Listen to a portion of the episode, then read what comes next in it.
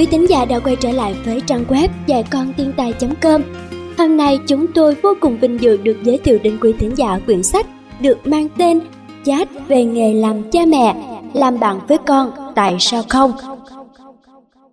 Của tác giả Lê Thị Phương Nga do nhà xuất bản Phụ Nữ, cho ra đời vào năm 2014. Quý thính giả thân mến, sau khi nghe xong quyển sách Chat về nghề làm cha mẹ, nếu quý thính giả cảm thấy hay và bổ ích hãy đến ngay nhà sách gần nhất để mua sách cốc. Đây chính là tinh thần cao đẹp, uống nước nhớ nguồn, ăn quả nhớ người trồng cây của người Việt Nam chúng ta.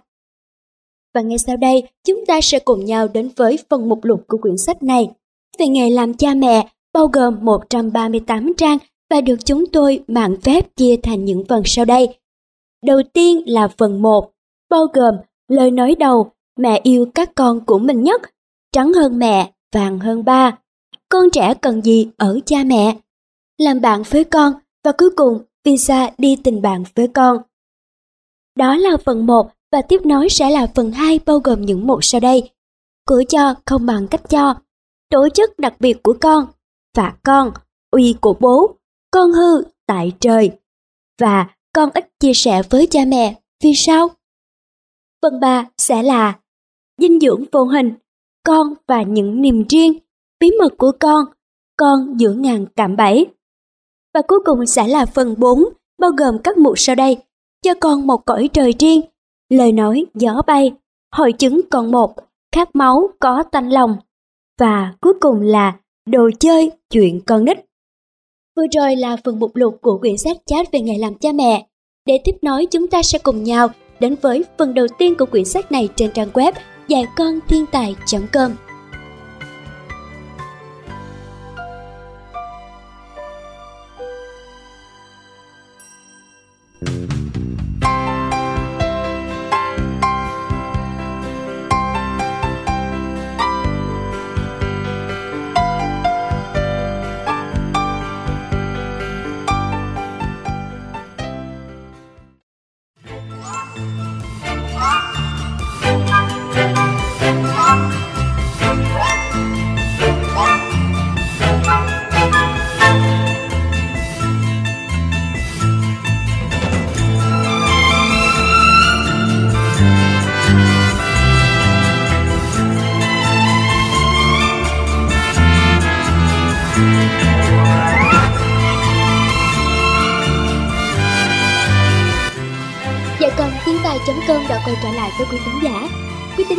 lắng nghe quyển sách Chat về nghề làm cha mẹ, làm bạn với con, tại sao không? Tác giả Lê Thị Phương Nga do nhà xuất bản Phụ nữ ấn hành vào năm 2014. Vừa rồi, chúng ta đã cùng nhau đến với phần giới thiệu của quyển sách này và ngay sau đây, tiếp nối phần giới thiệu sẽ là phần 1 của quyển sách này. Đầu tiên, lời nói đầu. Cuốn sách của một người mẹ có con mắc bệnh tự kỷ rất nặng, lặn lội đi học phương pháp thật chính thống và nghiêm túc để về cứu con, rồi trở thành tác giả. Lê Thị Phương Nga đã góp cho thế giới sách một thể loại hiếm thấy. Tự truyện đưa con trở lại thiên đường xuất bản năm 2008, khiến sau đó chị nổi tiếng. Tất nhiên, không như một nhà văn, mà chị được đông đảo phụ huynh thọ ký trở thành chuyên gia tư vấn, thành nhà giáo. Phụ huynh tìm đến học chị nhiều kiến thức, tự chăm sóc chữa trị cho con mắc các chứng chậm phát triển và cách dạy dỗ chăm sóc đứa con khỏe. Vì ở chị có cái nhìn sát sao của người mẹ thông minh, có kiến thức hiện đại do tự đi học ở các chuyên gia, viện nghiên cứu nước ngoài, lại có nhiều câu chuyện hấm hỉnh của các bà tám về chuyện con cái, hiện tượng xã hội. Lần này chị ra thêm bộ sách chat về nghề làm cha mẹ mà các bạn đang cầm trên tay. Các bài viết sẽ làm ta ngạc nhiên nhiều chuyện ta cứ tưởng biết rồi nhưng hóa ra lại chẳng biết gì về bản chất khoa học, tâm lý khiến ta gặp rắc rối trong nuôi dạy con hàng ngày. Chị đã mở ra cách nhận thức mới về nhiều giải pháp không bí ẩn nhưng hiệu quả bất ngờ. Từ chuyện biết giữ bí mật của con, cách kỷ luật không bạo lực, cách bạn ra các chính sách và luật lệ trong gia đình, cho đến các hiện tượng chắc chắn sẽ xảy ra trong nhà bạn mà bạn lúng túng không biết cách gỡ. Thí dụ, bạn sẽ biết tuổi nào thì con bạn biết trầu. Con đang cần gì ở vợ chồng bạn, lại còn phải dạy con biết yêu từ sớm. Bạn sẽ biết cách làm những điều xưa nay nghe nói nhan nhản khắp nơi nhưng chưa biết cách nào để thực hiện. và sẽ thấy trong sách cách để làm được những lời khuyên to bằng những chuyện cụ thể như dạy con tự lập, xây dựng nhân cách, phát hiện và giúp con phát hiện tổ chức đặc biệt. Ngay trong ứng xử và lý giải của các hiện tượng quái chiêu mà nhiều người than bó tay, tác giả cũng cho ta cách nhìn thật, dễ bật cười, bất ngờ mà chính xác.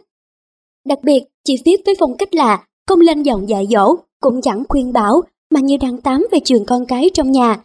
Đôi khi, tự nhiên như dòng Facebook lại là bà Tám có học, hiểu những khái niệm cơ bản cho đến cách giải quyết các tình huống. Nội dung mang nhiều kiến thức hiện đại với cách trò chuyện dung dị. Có lẽ đó là sự giỏi giang điêu luyện của một chuyên gia thời hiện đại. Chân dung cha mẹ ngày nay ta thường thấy được vẽ như sau, không có thời gian cho con cái, cho chính bản thân mình và luôn thiếu tiền. Trong khi đó, đứa trẻ hiện đại lại có chân dung, lúc nào cũng thèm cha mẹ, nó cô đơn, phụ thuộc vào các thiết bị điện tử và ăn thức ăn nhanh. Bậc cha mẹ lại còn mắc bệnh rất phổ biến nữa, hoặc là sắp ngửa kiếm sống, chả có kiến thức gì, hoặc là cảm thấy cái gì mình cũng biết rồi, cũng nghe nói rồi. Nào là phải yêu thương, làm gương, hiểu biết tâm lý, khoa học này nọ. Vì truyền thông phát triển, cái gì cũng toàn nói cả. Nhưng thực sự họ lại đói trả ruột về thông tin thực sự có chất lượng. Hy vọng cuốn Giá về nghề làm cha mẹ của chị Lê Thị Phương Nga sẽ bù đắp nhược điểm đó. Bạn đọc sẽ nhận được nhiều hữu ích sau những mỉm cười ngạc nhiên. Có khi là buồn cười chính mình vì nhận ra những lỗi quá đơn giản mà mình lại rất hay mắc phải. Nhà báo, nhà văn Nguyễn Thị Ngọc Hải Lời nói đầu làm cha mẹ là một nghề ư, sao lại thế? Đó là bản năng mà. Xin mượn lời của bác sĩ Đỗ Hồng Ngọc, một trong những chuyên gia xuất sắc của ngành nhi khoa cả nước. Bằng kiến thức và trải nghiệm của bản thân, đã lý giải thật rõ ràng trong quyển sách viết cho các bà mẹ sinh con đầu lòng rất nổi tiếng của ông. Nuôi trẻ là một bản năng, một nghệ thuật hay một khoa học. Cả ba có lẽ thế, là bản năng bởi không cần học hỏi ở đâu, người mẹ cũng có thể nuôi con tới ngày khôn lớn. Nếu không bị lệch lạc, bản năng có thể là một hướng dẫn viên tốt, là một nghệ thuật, bởi hơn bất cứ một nghệ sĩ nào, người mẹ đã tạo nên một tác phẩm sống. Đứa con, một con người, một cá nhân, là một khoa học, bởi lúc bản năng ngần ngại, nghệ thuật vân vân thì chính kiến thức khoa học sẽ soi sáng con đường phải chọn lựa. Vậy hóa ra bản năng vẫn có thể bị lệch lạc. Lê Thị Phương Nga Cuộc trò chuyện thứ nhất, mẹ yêu các con của mình nhất. Từ hơn 12 năm qua, chị Lê Thị Phương Nga đã liên tục là hướng dẫn viên của phụ huynh có con chậm phát triển các dạng về phương pháp trị liệu tại gia đình. Đặc biệt, từ năm 2008 đến nay, chị còn xuất hiện với tư cách là chuyên gia tự do về tâm lý giáo dục. Cách tác nghiệp của chị luôn song hành theo lối hiểu gì nói đó, cùng với hỏi đầu đáp đó rất thiết thực Chat về nghề làm cha mẹ xin được mở đầu bằng bài hỏi đầu đáp đó trong loạt phỏng vấn được chọn lọc do các diễn viên của các báo đài thực hiện. Thứ nhất là mẹ yêu các con của mình nhất. Lý do nào chị tìm đến các lĩnh vực nghiên cứu tâm lý trẻ em, đặc biệt là trẻ chậm phát triển? Tôi có ba con, trong đó có bé út bị tự kỷ rất nặng và đang sống tại Việt Nam, nơi những điều kiện phục hồi và phát triển cho trẻ khuyết tật hầu như không có nên khởi nguồn từ động cơ cá nhân là phải có đầy đủ những kiến thức cần thiết để cứu con mình. Tôi tự sang Mỹ học cả hai ngành, phục hồi chức năng cho trẻ chậm phát triển, bài não các dạng và tâm lý giáo dục cho trẻ khỏe. Trong chương trình, may mắn là tôi được tiếp cận với những kiến thức rất nhân bản, phục hồi rất hiệu quả cho trẻ bệnh và giúp trẻ phát triển tốt hơn. Bản thân tôi từng là một đứa trẻ được nhận cách giáo dục truyền thống như nhiều trẻ em khác nên cảm nhận rất rõ những điểm tích cực cũng như hạn chế từ cách giáo dục này. Ước mong của tôi là gạn đục khơi trong cách dạy con truyền thống dựa trên những kiến thức khoa học mà tôi may mắn được tiếp cận để giúp những thế hệ kế tiếp có cơ hội trở nên khỏe hơn, ngoan hơn, giỏi hơn nhờ phương pháp giáo dục ưu việt của cả Việt Nam lẫn thế giới. Theo chị thì ngày nay các bậc cha mẹ đã có những phương pháp dạy con khoa học và phù hợp chưa? Các bậc phụ huynh hiện nay giáo dục con theo những phương pháp rất đa dạng vì lượng thông tin rất nhiều. Tuy nhiên những thông tin đó phần lớn chưa được sàng lọc dựa trên kiến thức vững vàng, nên có cái được nhưng cũng có cái không phù hợp. Và nguy hiểm là phụ huynh chỉ nhận ra sự không phù hợp khi hậu quả xảy đến mà thôi, vì họ không được trang bị kỹ năng cơ bản. mà chỉ nuôi dạy con theo cảm tính và kinh nghiệm truyền khẩu nên kết quả rất thất thường. Những sai lầm trong việc dạy con của các bậc cha mẹ hiện nay là gì? Nếu hỏi phụ huynh đã mắc những sai lầm gì, sẽ rất kiên cưỡng vì xưa nay chúng ta dạy con theo lối bắt chước. Ông bà cha mẹ dạy mình thế nào thì mình dạy con mình như thế đó. Nên không thể quy kết quả đúng sai. Hãy nhìn theo cách này, cuộc sống luôn vận động và biến đổi, con trẻ cũng thế. Nhưng phụ huynh lại không kịp thay đổi kịp cùng con nên sinh ra trật nhịp. Sự trật nhịp đó thể hiện ở nhiều mặt được quy về ba mối chính. Cố cho con khỏe thì con không chịu khỏe, cố dạy con ngoan thì con chẳng đủ ngoan, cố thúc đẩy cho con giỏi thì con cứ cà tàn. Có khi còn đổ bệnh vì học. Có phụ huynh làm được cái này thì mất cái kia, có khi mất luôn cả ba khía cạnh. Phụ huynh đạt được cả ba điều này tương đối hiếm, và nếu có đạt được thì cũng thở vào vì thấy mình may quá, chứ không ở trong tâm thế tôi lao động tốt và đúng thì tất nhiên kết quả tốt sẽ đến. Hậu quả của những cách dạy con sai lầm đó Hậu quả của sự lỗi nhịp giữa cha mẹ và con cái là chúng ta giáo dưỡng con trong lo âu hồi hộp. Còn con trẻ thì phát triển theo số phận định đoạt.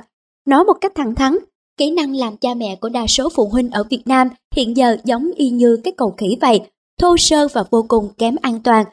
Khi họ giáo dưỡng con với những kỹ năng thô sơ và kém an toàn như thế, thì cuộc đời những đứa con sẽ đi về đâu? Chị có thể giới thiệu một chút về nội dung những khóa học do chị trực tiếp giảng dạy và mục đích của những khóa học đó. Mục đích của chương trình kỹ năng cơ bản của phụ huynh là để điều chỉnh lại sự lỗi nhịp mà phụ huynh và con cái gặp phải. Nội dung bao gồm 3 khía cạnh chính là phương pháp giúp con có thể chất và hệ thần kinh khỏe mạnh, phương pháp xây dựng nhân cách tốt cho con, phương pháp thúc đẩy con phát huy tối đa tiềm năng vốn có. Theo chị vì sao các bậc cha mẹ cần tham gia những khóa học như vậy?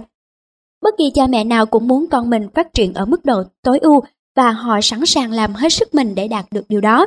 Tuy nhiên, nếu tự mày mò thì sẽ rất tốn thời gian, độ may rủi cao và đòi hỏi phụ huynh phải có những kỹ năng nhất định để sàng lọc, thẩm định về phương pháp giáo dục. Đây là những điều không phải phụ huynh nào cũng làm được một cách chủ động và tự tin. Và khi tham gia chương trình kỹ năng cơ bản của phụ huynh, đại đa số họ sẽ giải quyết được những vấn đề trên một cách hợp lý. Những phương pháp mà chị đưa ra trong quá trình giảng dạy cho các bậc phụ huynh áp dụng trong thực tế đã có kết quả như thế nào, thưa chị? Trong thời gian gần 14 năm qua, tôi thử nghiệm kiến thức đã học ở gia đình mình, thấy kết quả tốt, tôi tiến thêm một bước nữa, hướng dẫn các phụ huynh khác trên phạm vi hẹp là những bạn bè thân quen. Cảm nhận của các bạn mỗi người mỗi khác, nhưng có một câu tất cả mọi người đều nói với tôi là dạ Giá tôi biết chương trình này sớm hơn thì có lẽ đã đỡ được bao nhiêu rắc rối không đáng có. Đây là câu nói làm tôi rơi rứt và quyết định phải cùng các bạn bè thân thiết làm một điều gì đó cho các con. Bạn nghĩ sao khi một đứa con mới 11 tháng tuổi của mình biết bơi trước khi đi vững? Khi bé có lỗi, bạn chỉ cần bảo má và con là bé tự động ra đứng úp mặt vào tường và lần sau không tái phạm. Chưa biết nói, nhưng bé biết chỉ lên bảng chữ không đánh nhau để trình bày với anh trai 2 tuổi rưỡi của mình rằng chúng ta không nên đánh nhau. Bà nghĩ sao khi bé 3 tuổi rưỡi chạy theo mẹ bảo rằng mẹ ơi con muốn học, học vui quá. Và bà nghĩ sao khi con bạn mới 6-7 tuổi nhưng bạn không nhớ được lần cuối cùng bé phải đi bác sĩ là lúc nào. Nếu bạn là cha mẹ của những bé như thế thì bạn có vui không? Có hãnh diện không?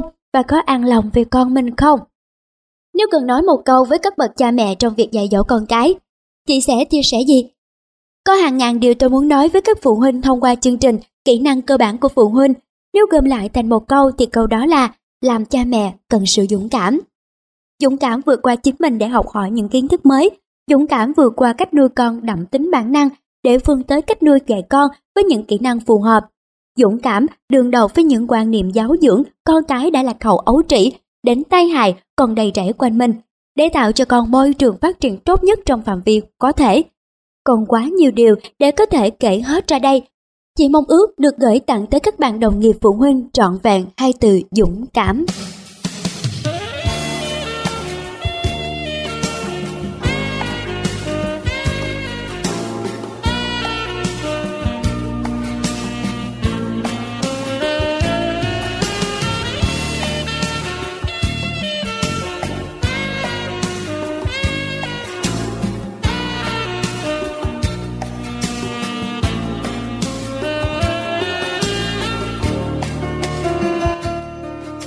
Trắng hơn mẹ, vàng hơn ba. Tôi sinh ra bởi một vì sao xấu. Câu thơ nghe sao quá đổi ngậm ngùi. Đúng là chẳng ai được quyền chọn cha mẹ để sinh ra, nên người ta đành tự kỷ ám thị rằng số phận là do sao chiếu mạng. Mà hình như không phải chỉ có một ngôi sao đâu, xem ra có tới hai ngôi sao chiếu xuống thì phải. Đứa thứ nhất, da nó không trắng bằng ba. Hàng xóm hay gọi ba nó là bác người Mỹ, mà cũng không vàng như mẹ. Nó thích thế, trắng hơn mẹ và vàng hơn ba. Ba nó là chuyên gia thiết kế network cho hệ thống máy vi tính của các công ty kinh doanh lớn, giúp họ làm được nhiều việc mà ít tốn thời gian hơn. Mẹ nó viết sách và viết báo. Nghe kể rằng ba mẹ nó gặp nhau trong một lần, cả hai cùng đi chùa lễ Phật, và nó ra đời một năm sau ngày ba mẹ cưới nhau. Hai tuổi, nó được ba dạy đọc tiếng Anh và mẹ dạy đọc tiếng Việt. Một năm sau, nó đọc trành hai thứ tiếng. Nó đang học ở một trong những trường quốc tế lớn tại thành phố mình. Học kỳ nào, nó cũng được thưởng và nhận giấy khen là học sinh giỏi và gương mẫu nhất trường. Tối nào ba nó cũng dạy học và bày cho cả nhà chơi một trò gì đó thật vui. Khi nào ba đi công tác thì mẹ thay ba đàm đạo với nó. Cuối tuần ba hay dắt cả nhà đi picnic. Có nhiều hôm lại đưa nó sang nhà mấy bác hàng xóm. Bà nó uống bia và nói chuyện với các bác, còn nó đi chơi với mấy thằng bạn. Nó giật thêm tiếng Anh cho mấy bạn và tụi bạn thì chia cho nó những món quà vặt mà trẻ rất hảo. Nó còn được ba mẹ dạy thêm vô số điều tỉ như ba bảo, còn có đến hai lá cờ để yêu thương để bảo vệ. Chưa đầy 3 tuổi, nó biết hát hai bài quốc ca. Hôm đội bóng đá Mỹ bị loại khỏi vòng bán kết World Cup, nó khóc như mưa, sưng húp cả mắt, ba phải dỗ mãi, dù nhìn mặt ba nó cũng biết gì. Bữa đội tuyển Việt Nam thất thủ trước Thái Lan ở SEA Games, nó bỏ bữa là mẹ cuốn lên. Nó có hai đứa em, đứa em kế thua một tuổi thì dĩ nhiên trở thành bạn tam giao của nó. Nhưng đứa em út không may bị bại não, không hề gì. Nó thấy đứa em bại não cũng dễ thương, chẳng kém đứa em kia, hay mấy em nhỏ khỏe mạnh bên hàng xóm. Vì nó hiểu lời mẹ dặn, gia đình mình giống như bàn tay năm ngón, con ngón ngắn ngón dài. Em xinh xắn vậy mà bị thiệt thòi phải làm ngón ngắn. Nhưng nếu thiếu đi một ngón thì bàn tay sẽ không còn nguyên vẹn nữa, sẽ thành tay cục mất. Tất nhiên, nó không bao giờ muốn gia đình nó giống như bàn tay bị cục. Nên nó cố gắng giúp ba mẹ dạy cho bé út tất cả những gì thứ có thể. Nó chỉ muốn em tốt hơn lên để không phải làm ngón tay ngắn hoài. Đứa thứ hai, da nó cũng không trắng bằng ba và cũng không vàng như mẹ. Nó lại mong da nó trắng được như ba thì ba nó có thể đã thương nó nhiều hơn rồi. Nó thèm được ba chăm sóc như những đứa bạn cùng trường. Nhưng không hiểu sao chỉ có mẹ âu yếm nó thôi. Hàng xóm hay gọi bà nó là ông tay say rượu. Chẳng là mỗi lần bà nó hầm hầm bước ra khỏi nhà, sập cửa đánh ầm một cái, mẹ nó lại phân bua với hàng xóm. Cảm phiền giùm tôi nha, tại ổng đang say. bà nó là một chủ một xí nghiệp bánh kẹo, mẹ điều hành công nhân trong xí nghiệp của ba. Nghe kể rằng ba cưới mẹ sau rất nhiều năm làm việc chung. Mẹ nó đã giúp bà nó vượt qua rất nhiều rắc rối khi mới chân ướt chân ráo tới Việt Nam kinh doanh. Nó ra đời trong niềm hân hoan của mẹ cùng nỗi hậm hực của ba. Nó và cả mẹ nó nữa không thể nào hiểu nổi vì sao ba nó không hề muốn có nó. Từ nhỏ, nó chỉ được mẹ dạy, mẹ chăm, mẹ ẩm bồng. Rồi mẹ phải trở lại làm việc trong xí nghiệp, nên nó ở nhà với chị giữ em. Cuối tuần, hai mẹ con hay đi biển với nhau. Lâu lâu lại đi nghỉ hè ở Thái Lan, Singapore hoặc Hồng Kông. Nó muốn ba đi cùng, nhưng không có được. Nó cũng học trong một trường quốc tế lớn, nên nó giỏi tiếng Anh hơn tiếng Việt, và nó chỉ thích nói tiếng Anh thôi. Nó ấm ức vì giá mẹ đừng nói tiếng Việt với nó khi có mặt ba ở nhà thì có thể bà nó đã yêu thương nó hơn rồi. Nó nghĩ thế. Những lúc có cả ba và mẹ ở nhà là nó lại bắt đầu hy vọng. Sẽ có khoảng thời gian vui vẻ cùng ba mẹ như bạn bè nó vẫn có. Nhưng hy vọng đó chưa bao giờ thành sự thật. Mà cứ mỗi lần có đủ hàng người là lại bắt đầu nghe những lời đầy nghiến thì thầm. Gần giọng lạnh lẽo và thường kết thúc bằng tiếng sập cửa của ba nó.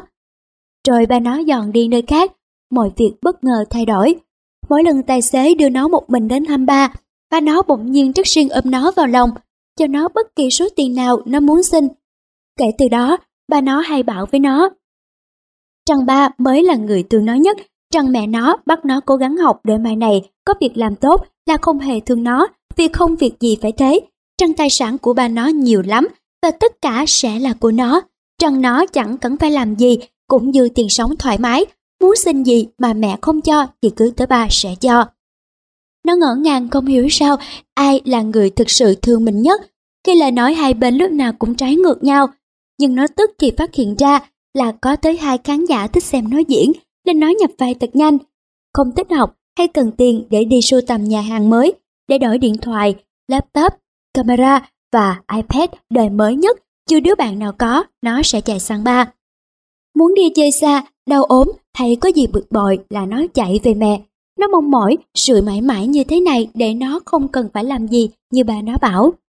Dù cho đôi lần mẹ nó cảnh báo rằng ba nó không được khỏe nên không chắc đã thực hiện được lời hứa với nó.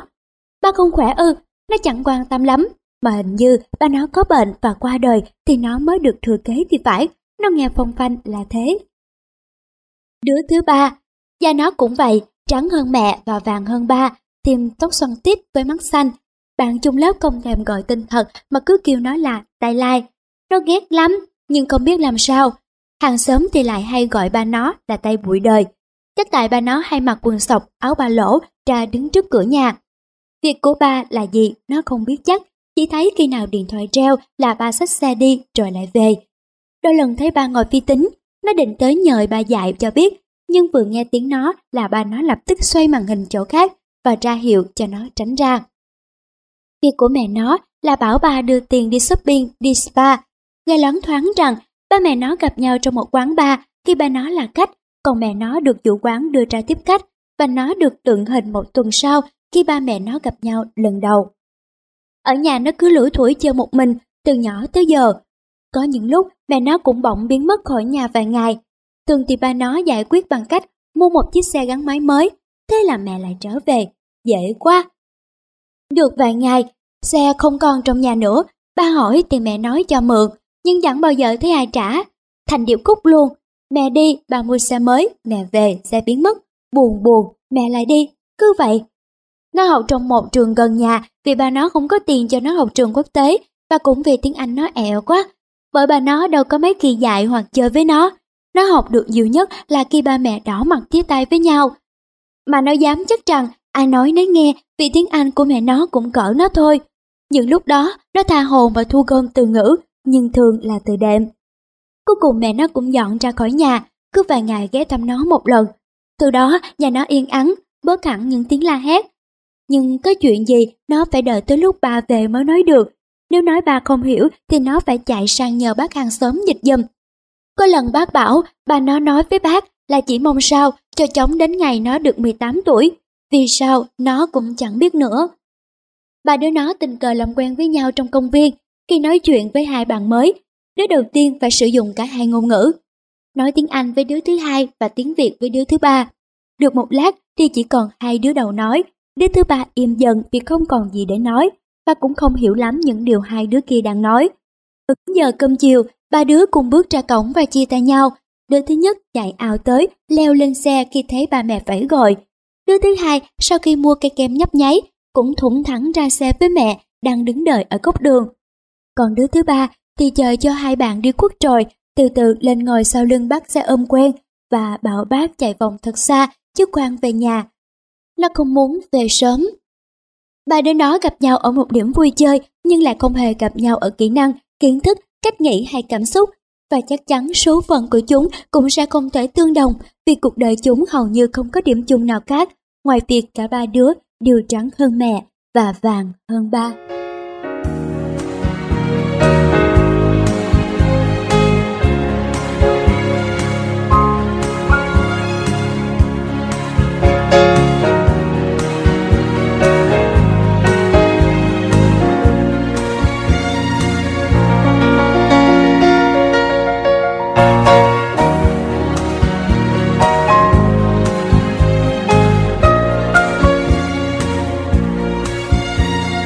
Con trẻ cần gì ở cha mẹ? Đó là câu hỏi mà tất cả phụ huynh đều muốn biết câu trả lời vì khi đã sinh con ra, hầu như tất cả chúng ta đều thương con vô bờ bến. Cha mẹ muốn biết con cần gì để có thể nhanh chóng cho con ngay điều con cần có. Và vì quá nóng lòng muốn biết cấp tốc nên cách hay được phụ huynh chọn là đoán luôn cho nhanh. Vậy đó mà sinh ra không biết bao nhiêu rắc rối. Rất nhiều phụ huynh cho rằng Tôi sao thì con tôi vậy, tôi biết nó cần gì vì tôi sinh ra nó, tôi phải hiểu nó chứ. Tệ hơn nhưng lại diễn ra rất nhiều, nhiều kinh khủng, là xu hướng. Con tôi cần nghe lời tôi chỉ bảo vì tôi luôn hướng dẫn nó làm điều có lợi, chứ có xúi dạy nó bao giờ. Nhưng thực tế xảy ra lại là không bắt nó làm việc nhà để dành hết thời gian cho nó học bài. Vậy mà sởn một cái là tốt đi chơi, mới rầy có một chút vậy mà đã. Hoặc nó đòi gì có nấy mà sao lại bỏ nhà đi không biết nữa. Khi gặp sự phản kháng của con, đôi khi rất tiêu cực, đau lòng thì mới ngớ người ra thẫn thờ. Tôi thương con không biết để đâu cho hết, sau đó lại không hề biết thương cha thương mẹ vậy hết trời. Đến lúc cha mẹ phải gọi đến trời thì tình hình có lẽ đã đến hồi gây cấn lắm rồi. Mà đâu phải chỉ riêng phụ huynh muốn biết con cần gì, chính con trẻ mới là người tha thiết nhất muốn cha mẹ hiểu mình cần gì. Thông thường phụ huynh hay tập trung hướng con vào những xu hướng sống như học giỏi để mai sau thành đạt, cho mát mặt ngại cha. Không phải là một đứa trẻ bảo gì nghe nấy thì mới là ngoan. Những gì cha mẹ chưa đạt được thì kỳ vọng ở con phải cố mà đạt được. Cố lên để thay cha mẹ tiếp quản cơ ngơ đã được tạo dựng, vân vân. Tất cả đều được đặt dưới bản hiệu vì con. Có gì sai khi cha mẹ mong muốn như vậy không? Tất nhiên là không. Nhưng đó là những điều cha mẹ muốn chứ không phải là những điều con muốn. Hay nói chính xác là con chưa đủ trải nghiệm để hiểu vì sao những điều đó tốt cho mình. Vì vậy con không muốn làm theo chứ không phải vì con không thương cha mẹ. Và đa số phụ huynh đã làm gì để giúp con hiểu? Con không muốn học vì cách dạy và chương trình học chán ngắt chịu không nổi. Vì ép học, không học là bị gì chiết, bị phạt, bị đòn. Không học thì có nước hốt rác mà ăn. Nhìn xem, có bạn phải tự kiếm tiền để đi học, còn con được cứng được chiều như thế, có mỗi chuyện học mà cũng không nên thân. Học gì mà toàn đội sổ thế mà không biết nhục à. Nhiều quý vị khi giận lên là không kiềm chế nổi. Toàn mày tao mi tớ với con rất ấn tượng.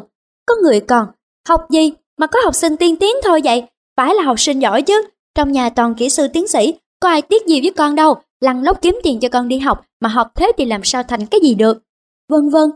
Nhưng trên đời này có ai yêu nổi cái điều mà chính vì nó khiến mình bị nhục mạ hay không? Thế là con tiếp tục ghép học hơn nữa, và có khi cơ hội dù nhỏ nhoi, thì ngu gì không tốt đi chơi, bị đòn nhiều thì xuất gia ra đường. Chưa hết, cha mẹ muốn con phải là đứa bảo gì nghe nấy, không nghe lời là bị đánh mắng đủ kiểu. Nếu sinh ra chỉ cần nghe và làm theo những gì người khác bảo là tốt đủ rồi, thì cần chi bộ não phải nặng tới một ký rưỡi chỉ cần nó nặng vài trăm gram như chú cuốn ở nhà là đủ. Lập tức bộ não một ký rưỡi của con làm việc ngay. Những gì tôi có thể suy nghĩ ra đối với ba mẹ là không giá trị, vậy thì tôi sẽ phải sử dụng khả năng suy nghĩ của mình ở chỗ khác thôi. Thế nhưng cũng có những lúc con phải nghe rằng có nhiều đó mà con nghĩ không ra, sao dở quá vậy?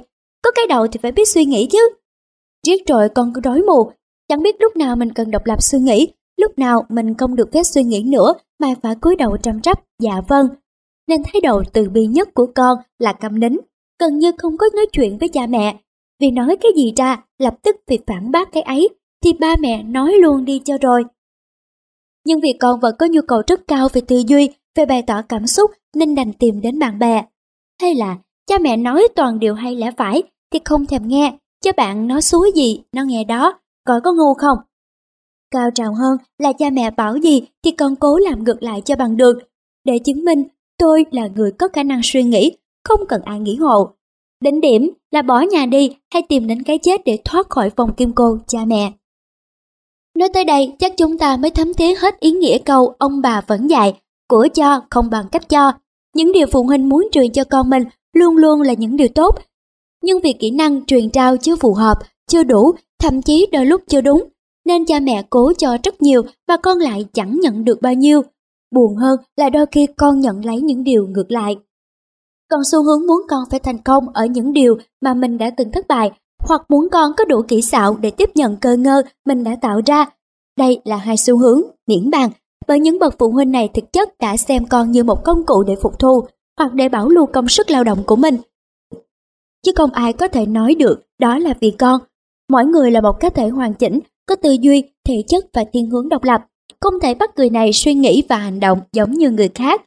Mà phụ huynh thì thường bối rối, nó là con tôi, chỉ muốn tốt cho nó thôi, sao nó không chịu hiểu tôi nhỉ? Ở hai xu hướng sau, vấn đề đã rõ như ban ngày, mâu thuẫn nằm ở chỗ, Cha mẹ cố bắt con phải nhận ra những điều con hoàn toàn không thấy cần. Đó là lý do con từ chối công nhận. Khi cha mẹ chính là người không chịu hiểu con, thì tại sao con lại phải hiểu cha mẹ? Bởi nước mắt chảy xuôi cơ mà. Chát qua chát lại một hồi thì câu hỏi vẫn còn nguyên đó. Con trẻ cần gì ở cha mẹ? Câu trả lời có vẻ mông lung nhưng cũng không đến nỗi bí ẩn lắm đâu. Cha mẹ cần gì cho mình, cho bản thân cha mẹ thì trẻ cũng cần y như vậy. Thế những điều cơ bản nhất mà một người luôn muốn có được để cảm thấy yêu mến gắn bó với nơi mình đang sống là gì? Tôn trọng, chắc chắn rồi, không ai muốn bị coi thường, con cũng vậy. Công bằng, đương nhiên, điều này thì toàn xã hội mong muốn chứ chẳng riêng cá nhân nào. Yêu thương, chứ sao nữa, đây là thực phẩm tinh thần của con người mà. Vui vẻ, còn phải nói, sống ở nơi thiếu vui vẻ thì ngán được tới đỉnh đầu luôn. Bởi sự ngắn ngẩm đó sẽ như một động cơ phản lực thúc đẩy con mau mau đi tìm chỗ khác vui hơn. Câu hỏi kế tiếp phát sinh ngay tại đây. Cha mẹ phải làm gì để con có thể cảm nhận được đầy đủ sự tôn trọng, công bằng, yêu thương, vui vẻ? Những điều mà con trẻ xứng đáng được nhận từ lâu lắm rồi.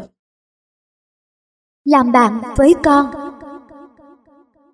Làm bạn với con hả? Nên nó tưởng mình ngang hàng phải lưu với nó, rồi nó coi mình không ra gì thì làm sao vậy? Ý nghĩ ấy được rất nhiều phụ huynh ghim vào trong đầu, từ đó mà sinh sự, nói năng với con rất chi là mệnh lệnh, suốt ngày cha mẹ huấn thì con đủ các điều hay lẽ phải. Nhưng lại bằng thứ ngôn ngữ, không phải của con, là loại kiểu, ra đằng kia chơi, phá chịu không nổi. Thế là dạy con à, khôn là phải thế này, đừng chơi với thằng ấy, nhà nó chẳng ra gì. Vân vân, nhưng khổ, cái thằng nhà chẳng ra gì kia đối với con lại cực kỳ hấp dẫn. Con thấy cha mẹ giống như đang nói tiếng ngoại quốc với mình, cho nên con chỉ nhìn theo chứ hiếm khi làm theo. Trong tác phẩm khá thú vị Tôi là Bê Tô, nhà văn nổi tiếng Nguyễn Nhật Ánh đã viết rằng Một đứa bạn hấp dẫn là một đứa bạn lúc nào cũng xúi ta làm những điều không nên làm và không làm những điều lẽ ra phải làm. Một đứa bạn xấu là một đứa bạn hấp dẫn nhưng một đứa bạn thông thái cũng hấp dẫn không kém. Không dám nói ra nhưng hầu như ai cũng ngấm ngầm cảm thấy nhận xét này đúng. Ít ra là trong cái thờ chúng ta vẫn còn trẻ con. Vậy câu hỏi ở đây là điều gì khiến những đứa bạn, thậm chí là bạn xấu, hấp dẫn hơn cha mẹ? Dù cha mẹ cung cấp cho con mọi thứ từ A tới Z, tại sao bạn lại có ảnh hưởng đến con nhiều và dễ dàng như vậy? Và nếu cho rằng con đang chơi với một người bạn chưa đủ tốt, thì tại sao cha mẹ không chịu đảm nhận vai trò là người bạn thông thái của con? Vì bạn thông thái cũng hấp dẫn cơ mà. Chịu khó lùi ra xa để quan sát cách mà một nhóm trẻ tương tác với nhau sẽ thấy ngay trong bất cứ cuộc chơi nào cũng nổi lên bốn yếu tố thật tích cực, tôn trọng, công bằng, thích nhau, vui vẻ. Đây chính là những nguyên tắc rất cơ bản để các bạn thiếu đi bất kỳ một yếu tố nào, nguy cơ bó xì nhau sẽ hiện ra ngay. Thông thường, khi ấy đám trẻ sẽ tự điều chỉnh bản thân, lặp lại an ninh trật tự để tiếp tục chơi. Cuộc vui của nhóm trẻ luôn được bắt đầu bằng việc bàn bạc thỏa thuận rất dân chủ giữa các thành viên để đi đến nhất trí về trò chơi, cách chơi, đó là sự tôn trọng lẫn nhau. Cá nhân nào không đồng lòng với tập thể thì miễn được chơi. Và trong không khí rất dân chủ đó thì vui vẻ là điều đương nhiên. Rồi từ sự vui vẻ, cảm giác thích nhau tự động nảy sinh. Bởi vậy nên chơi với nhau để quên cả ăn. Hóa ra nền móng chắc chắn của tình bạn lại nằm ở câu tôn trọng vô tư, câu châu quà, coi vậy mà không uy lực bằng. Thảo nào bạn bè chẳng có bánh trái gì mà con vẫn thích, Đúng ra, lâu lâu bạn cũng có chia cho cái bánh cục kẹo, nhưng ít hơn hẳn cha mẹ cho. Con lại chỉ thích được nửa ngày là cùng, rồi sau đó quên ngay. Vì với cha mẹ ở nhà, con hầu như không cảm thấy được sự tôn trọng, bình đẳng, như khi chơi với bạn. Mọi sự chẳng qua bởi cách ứng xử, khi con cảm thấy mình được tôn trọng, thì con sẽ chẳng bao giờ hiểu được giá trị thật của bản thân, chẳng bao giờ học được cách tôn trọng người khác. Và khi không biết mình đang thực sự rất có giá trị với cha mẹ, thì con sẽ tìm mọi cách để tạo giá trị ảo. Vì không được cha mẹ hỏi ý kiến như khi chơi với các bạn, nên âm thầm gây sự chú ý bằng cách quậy phá từ trong nhà ra ngoài ngõ hoặc vòi vĩnh đủ kiểu để có được cảm giác mình là phíp Khổ nổi, khá nhiều cha mẹ hay phiên dịch ý tưởng tôn trọng thành ra tôn thờ mới ác chứ. Muốn xe phân khối lớn, có ngay. Muốn tiền tiêu vặt, khỏi phải xin 500 ngàn trên một ngày. Muốn iPad, điện thoại đời mới, laptop xịn.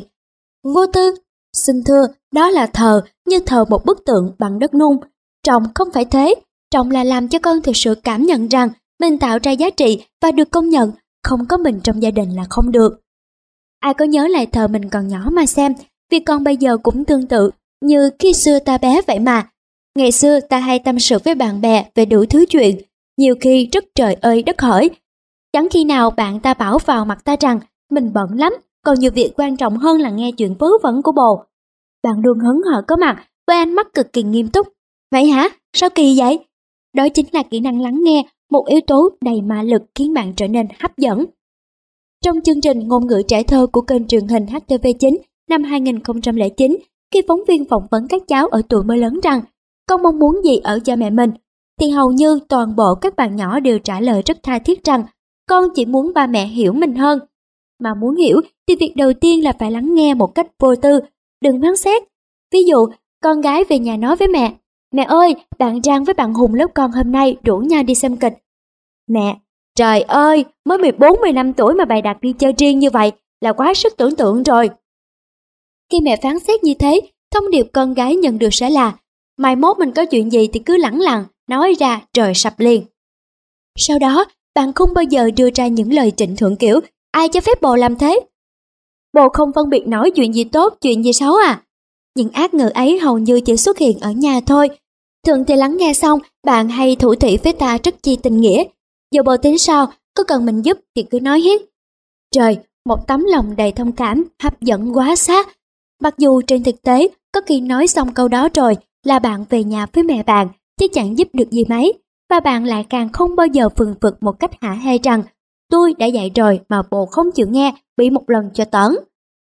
Có lúc ta cảm nhận được ở bạn một tình thương mà ta cần, dù không biết nhiều hay ít, không biết đúng hay sai. Ví dụ, cho ta copy bài, nhắc ta khi lên trả bài. Chứ bạn chưa bao giờ ra điều kiện, bồ phải thuộc bài thì mình mới chơi với bồ. Bồ mà không đạt học sinh giỏi thì liệu hồn. Đây là khả năng trao tặng yêu thương vô điều kiện. Đã thương mà ra điều kiện, con phải thế này, thế nọ thì ba mẹ mới thương. Con mà như thế thì mẹ không thương nữa. Chào ơi ớn lắm, chả thèm đâu. Không ai muốn loài yêu thương tiền trao cho mút đón hết. Nó khiến ta cảm giác đổi chát, nên dẫu có được yêu thương thì vẫn thấy triểu nặng đôi vai. Khi ta lỡ công thuộc bài, bạn chỉ bảo rằng lần sau hai đứa mình học chung cho vui nha, mình có cách cho bồ mau thuộc nè. Hoặc đứa nào không thuộc bài là thua chầu chè đó nha. Giang hồ lắm cũng chỉ cỡ, đứa nào không thuộc bài làm con tôi đó. Chiều này tác giả có chạm trắng rồi nên tôi đối tranh. Vậy thôi mà lần sau ta thuộc lào lào cho biết mặt bồ cua. Thua một muỗng chè đã tức rồi chứ nói chi, thua nguyên một chậu chè. Hoặc phải làm con của bạn, tức chịu sao nổi. Vậy là bạn còn có khả năng biến những bài học, những việc chán ngắt thành ra việc hấp dẫn bằng cách kích tướng, động viên, hỗ trợ chứ không ép ta bao giờ.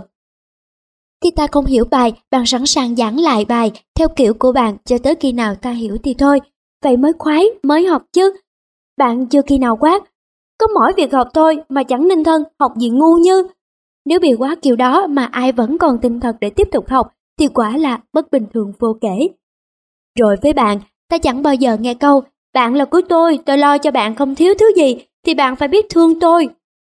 Bên bạn, ta tình cảm rất vô tư, không hề nhuốm màu, sở hữu chủ như ở nhà, nên ta thích bạn vô cùng nên suốt ngày ta đi tìm bạn. Để làm chi? để được chia sẻ bằng cách lắng nghe, để được cảm thông mà không bị ai phán xét, để được động viên, để được cùng suy nghĩ ra giải pháp một cách hồn nhiên, mà quý phụ mẫu hay dịch ra là suối nhau làm bậy. Đó chính là những lá bùa khiến cho bạn nói gì là con nghe nấy. Thế thì, làm bạn với con xem ra là con được an toàn, nên được bậc phụ huynh yêu con chọn lựa để có thể đồng hành cùng con. Chỉ có điều, đi trên con đường ấy bằng cách nào, đi bằng gì, ai cấp visa cho đi? Vậy thôi.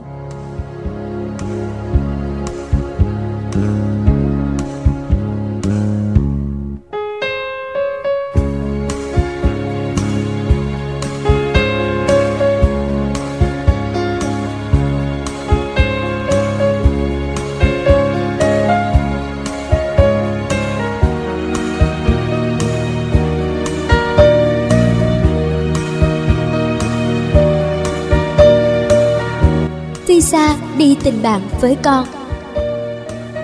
Hiện giờ, trong các quốc gia mà chúng ta có thể đi tới, visa đi Bắc Triều Tiên có lẽ thuộc loại khó xin nhất. Không hiểu tại sao sự việc này là khiến tác giả liên tưởng đến tình trạng con cái, càng lớn thì càng ít gần gũi chia sẻ với cha mẹ. Không muốn duyệt cấp visa cho cha mẹ bước vào thế giới nội tâm của mình như ngày bé nữa. mà lớn gì cho cam, mới 9-10 tuổi là cậy miệng cũng không nói rồi, dù với bạn bè thì nói nói liếu lo. Nhưng ai cũng công nhận là hồi nhỏ, cái gì con cũng kể cũng nói với mẹ. Vậy nguyên nhân nào làm mất dần sự cởi mở mà con đã từng rất hào phóng dành cho cha mẹ? Thống kê của các bác sĩ Mỹ cho biết, ở lứa 3-4 tuổi, trung bình còn giao tiếp khoảng 3.000 tới 4.000 lần trên một ngày. Lúc đó, cha mẹ giao lưu mệt nghỉ, nhiều khi mệt quá mới gắt lên. Hỏi gì mà con hỏi lắm thế? Hồi nãy câu này mẹ trả lời rồi, còn hỏi gì nữa? Ở tuổi này, con muốn biết mọi thứ và tốc độ tiếp nhận thông tin của con là vô hạn. Nó dễ hiểu là học nhanh, nên con mới hỏi nhiều. Do không ghi chép được nên có khi quên, con mới hỏi lại. Đôi lúc con hỏi lại chỉ vì muốn được giao lưu với cha mẹ, chứ câu hỏi đó được giải đáp rồi. Khi hay bị gắt, nói rồi, hỏi hoài, con từ từ sẽ ngộ ra. Cha mẹ không muốn giao lưu với mình nhiều đâu, dù mình rất muốn. Đến khoảng 7-8 tuổi, ý thức về việc cha mẹ không muốn giao lưu đã hình thành tương đối vững chắc trong con. Và trong thời gian tới trường mỗi ngày, con lại được nói tí lia với bạn. Trong con có ngay sự so sánh và đưa ra kết luận không hề hộ đồ. Bạn bè mới là người chịu nghe mình nói, không phải ba mẹ. Thỉnh thoảng con mới nghe cha mẹ hỏi, có chuyện gì kể mẹ nghe với. Con có hỏi gì không?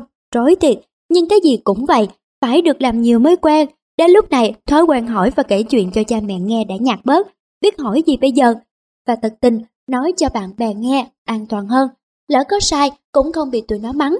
Đây là gốc gác của hiện tượng, con cứ im dần, mà nếu không phân tích kỹ thì cha mẹ sẽ không thể truy nguyên, vì thấy mình có bao giờ làm gì quá đáng để con phải sợ đâu. Đúng, nhiều cha mẹ chưa đủ quá đáng để khiến con sợ khiếp tía, nhưng đã dư thừa sự quá đáng khiến con tổn thương nặng nề và âm thầm. Trong cuộc sống tất bật, không phải lúc nào cha mẹ cũng có sẵn thời gian cho con ngay lập tức. Có bao nhiêu việc không làm được, dù vẫn biết rằng con là quan trọng nhất. Nhưng phải làm thế nào bây giờ? Không khó lắm đâu. Cái con hỏi mà mẹ bận thì hãy ghi nhanh câu hỏi ấy lại và cho con một cái hẹn như đối tác. Ví dụ, bây giờ mẹ bận, mẹ hẹn con 8 giờ tối nay, chúng ta sẽ nói về chuyện này con nhé. Mẹ đã ghi câu hỏi của con rồi đây, mẹ sẽ không quên đâu. Chẳng có cảm giác nào vinh dự hơn là mình chỉ đứng tới bụng mẹ thôi nhưng được hội nghị với mẹ. Gặp câu hỏi khó, vui lòng đừng nói lướt hay chế đại câu trả lời cho qua mà hãy thành thật bày tỏ. Cái này mẹ chưa biết con à, để mẹ tìm sách đọc rồi nói cho con nghe nhé. Giống như khi con chơi với bạn vậy đó. Lỡ có không biết thì rất bẽn lẽn nói nhỏ. Tôi không biết, bạn biết không? Vậy hả? Dễ thương vô cùng.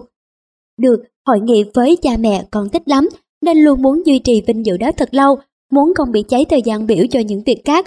Tốt nhất là phụ huynh cho con biết trước thời lượng, mình sẽ bàn về việc này trong 15 phút nha con.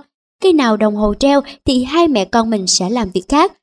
Như vậy, vừa tránh được một cuộc con cà con kê, vừa rèn cho con ý thức, thời gian có hạn, hãy tập trung vào việc chính trước khi hết giờ. Khi con có câu hỏi lạ hoặc một ý kiến sai, quan trọng bậc nhất là đừng thốt ra ngay chữ sai. Câu mà con có thể chấp nhận là, thế à, mẹ con mình hãy xem thế nào nhé, vì con đang học mà, sẽ có đúng có sai. Nhưng nếu cứ liên tục quăng chữ sai vào mặt con, thì liệu sự nhiệt tình bày tỏ của con sẽ kéo dài được bao lâu?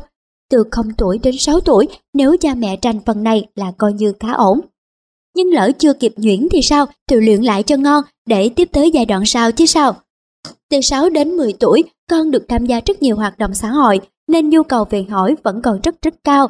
Và về mặt não bộ thì mọi cơ chế đã hoạt động hoàn hảo, sẵn sàng để tiếp nhận bất cứ thông tin nào.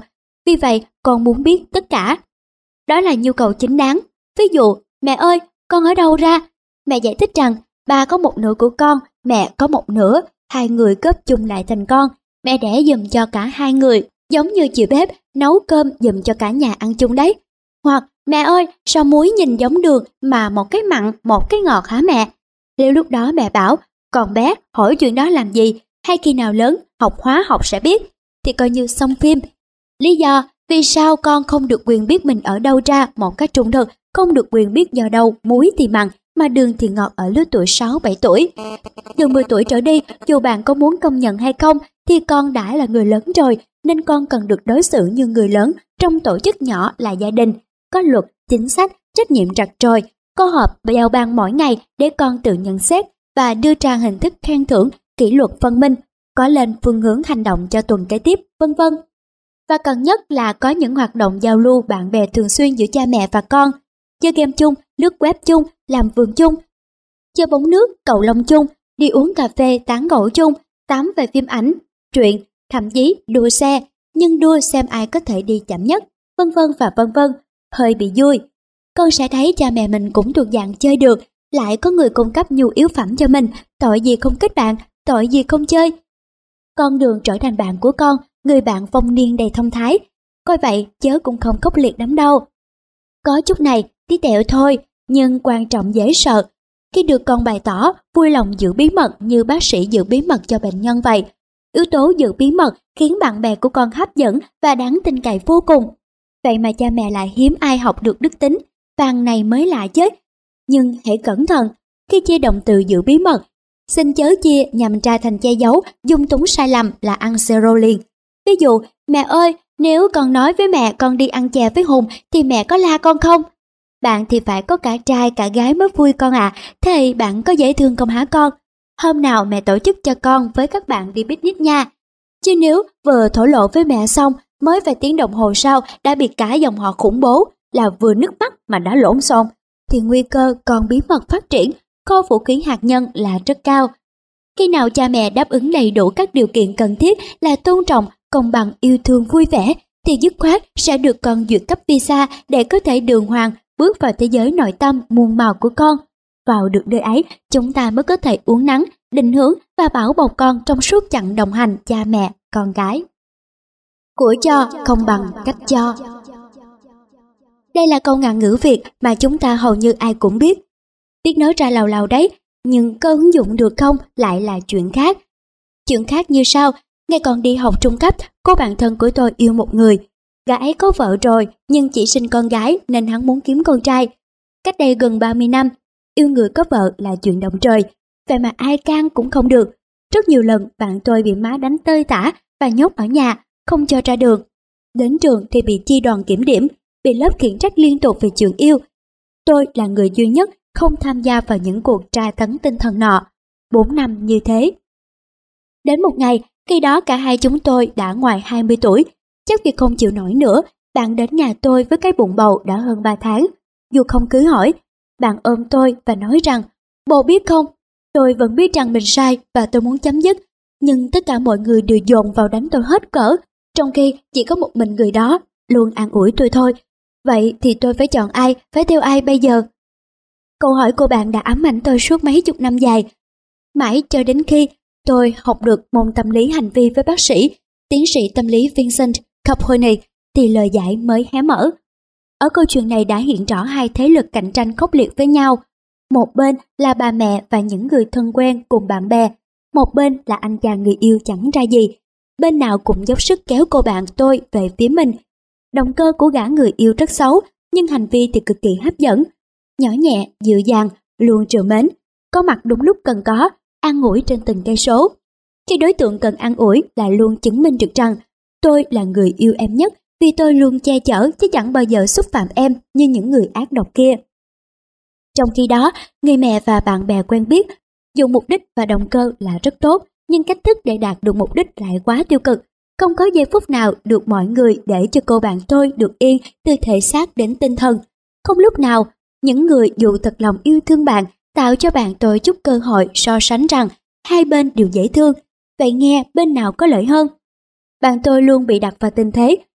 Ngoài người ấy ra, không có ai muốn giúp mình dưỡng thương, chỉ có anh ấy bảo vệ mình thôi, vậy thì không thể xa anh ấy được. Xét về mặt tâm lý thông thường của một con người, đương nhiên cô bạn tôi đúng, chẳng ai dạy gì chạy theo những người hay tấn công mình, dù là tấn công với bất cứ lý do chính đáng nào đi nữa. Cho đến khi nào những hành động tấn công kia được chấm dứt. Bi kịch là ở chỗ, chúng ta yêu thương con cái, nhưng hiếm khi yêu một cách vô điều kiện. Ở trường hợp cụ thể của bạn tôi, mọi người thân quen rõ ràng đã đưa ra điều kiện thông qua những hành vi tấn công bạn tôi liên tục, rằng nếu cô không muốn tiếp tục bị tra tấn, nếu cô muốn được yên thân, được yêu thương thì cô phải chấm dứt quan hệ với cái thứ chẳng ra gì kia. Trong khi anh chàng người yêu lại luôn là người tích cực giải tỏa áp lực tâm lý cho cô bạn bằng cách khi nào em buồn thì có anh đây và chẳng hề đưa ra một điều kiện nào để gây áp lực ngược lại. Vậy là bạn tôi với diễn biến tâm lý rất bình thường được cộng hưởng thêm bởi sức hút giới tính đã quyết định chọn người có hành vi tích cực và chối bỏ những người có hành vi tiêu cực với mình, mà không cần chú ý đến động cơ hay mục đích nữa. Nhìn từ góc độ tâm lý học, đây là quyết định hợp lý. Tính hợp lý nằm ở chỗ, sự tích cực lúc nào cũng hấp dẫn nên luôn có cơ hội cao để chiến thắng cái tiêu cực. Thương bạn tôi vô cùng khi phải quyết định như thế. Cái gã người yêu xấu xa nhưng khôn khéo của cô ấy đã biết sử dụng những hành vi tích cực để chiến thắng. Dù hành vi ấy xuất phát từ động cơ xấu, thì nó vẫn cứ được trong cuộc nhìn nhận là tích cực. Vì hành vi luôn là thứ dễ nhận thấy, mang tính trực tiếp và có tác dụng ngay lên đối tượng. Mục đích và động cơ thì khó nhận biết hơn, mang tính gián tiếp và tác động đến đối tượng chậm hơn. Xin mở ngoặt thêm một chút về ở đây về sức hút giới tính. Đây là lực hút âm dương tự nhiên mà tạo hóa ban cho muôn loài, trong đó có con người. Vậy mà xưa nay, nếu con gái vâng lời lấy người cha mẹ ưng ý, thì sức hút ấy được đặt tên rất mỹ miều là phận đỏ duyên may. Còn nếu con trái ý mẹ cha yêu người gia đình không thích, thì cũng chích sức hút tự nhiên ấy lại bị phỉ bán bằng những cụm từ rất chi trùng rợn. Cột tìm trâu, mề trai, gái mất nết, ăn phải bùa mê thuốc lú, khiến bất cứ cô gái nào phải nghe qua cũng tá hỏa. Lỡ bị nghe một lần là không bao giờ muốn gặp lại người đã phát ngôn ra những câu ấy nữa. Đa phần những phụ huynh như mẹ của bạn tôi luôn nghĩ rằng mình thương con, không muốn con khổ nên phải thế. Thương thật đấy, nhưng có cần phải thế hay không? Nhớ mãi buổi chiều hôm ấy, bạn nói với tôi trong nước mắt. Dạ má nói với tôi, con ơi sao con lại khổ thế? Má thấy con khổ nên má buồn, má khổ, má lo. Thì tôi nghĩ tôi sẽ đủ sức cắn đứt với người ta. Nhưng mà má chỉ chửi rồi đánh tôi thôi. Giả mà bạn tôi được mọi người chia sẻ bằng niềm cảm thông. Giả như cô ấy nhận được cách đối xử ngọt ngào từ những người thân quen nhiều gấp 10 lần mớ ngọt ngào mà gã người yêu kia đã đưa ra làm mồi nhữ. Giả như cô có được sự trìu mến, nâng niu từ chính người mẹ của mình lớn gấp 20 lần chút trìu mến nâng niu biểu diễn mà cô phải hy sinh cả danh dự để có được từ tên họ sở nọ, thì chắc bạn tôi đã không phải làm người mẹ đơn thân suốt bao năm dài sau đó. Giả mà phụ huynh hiểu đến tận cùng tầm quan trọng của cách cho thì thật may mắn biết bao cho những đứa con của họ. Thương đó, cho nhiều lắm đó, nhưng việc còn phụng cách cho, nên dù cha mẹ đã vô tình đánh mất đi vị trí người cho con tất cả rất thiêng liêng, để vô thức chen chân vào vị trí người đi. Cướp, cướp đi lòng tự trọng của con bằng đòn roi, cướp đi tình cảm của con bằng những hành vi đai nghiến, dằn hắt, sỉ nhục, cướp đi lòng tin của con bằng sự khủng bố tinh thần. Để rồi khi giật mình nhìn lại, mới ngỡ ngàng nhận ra rằng mình đã thua trắng trên sân nhà, tự hồi nào chẳng biết. Câu chuyện này buồn nên kể bấy nhiêu chắc là đủ rồi. Quý tín giả thân mến, vừa rồi là cuộc trò chuyện thứ nhất nằm trong quyển sách Chat về ngày làm cha mẹ, làm bạn với con tại sao không của tác giả Lê Thị Phương Nga. Và ngay sau đây, chúng ta sẽ cùng nhau theo dõi cuộc trò chuyện thứ hai trên trang web qua quay web chấm dạy con thiên tài.com.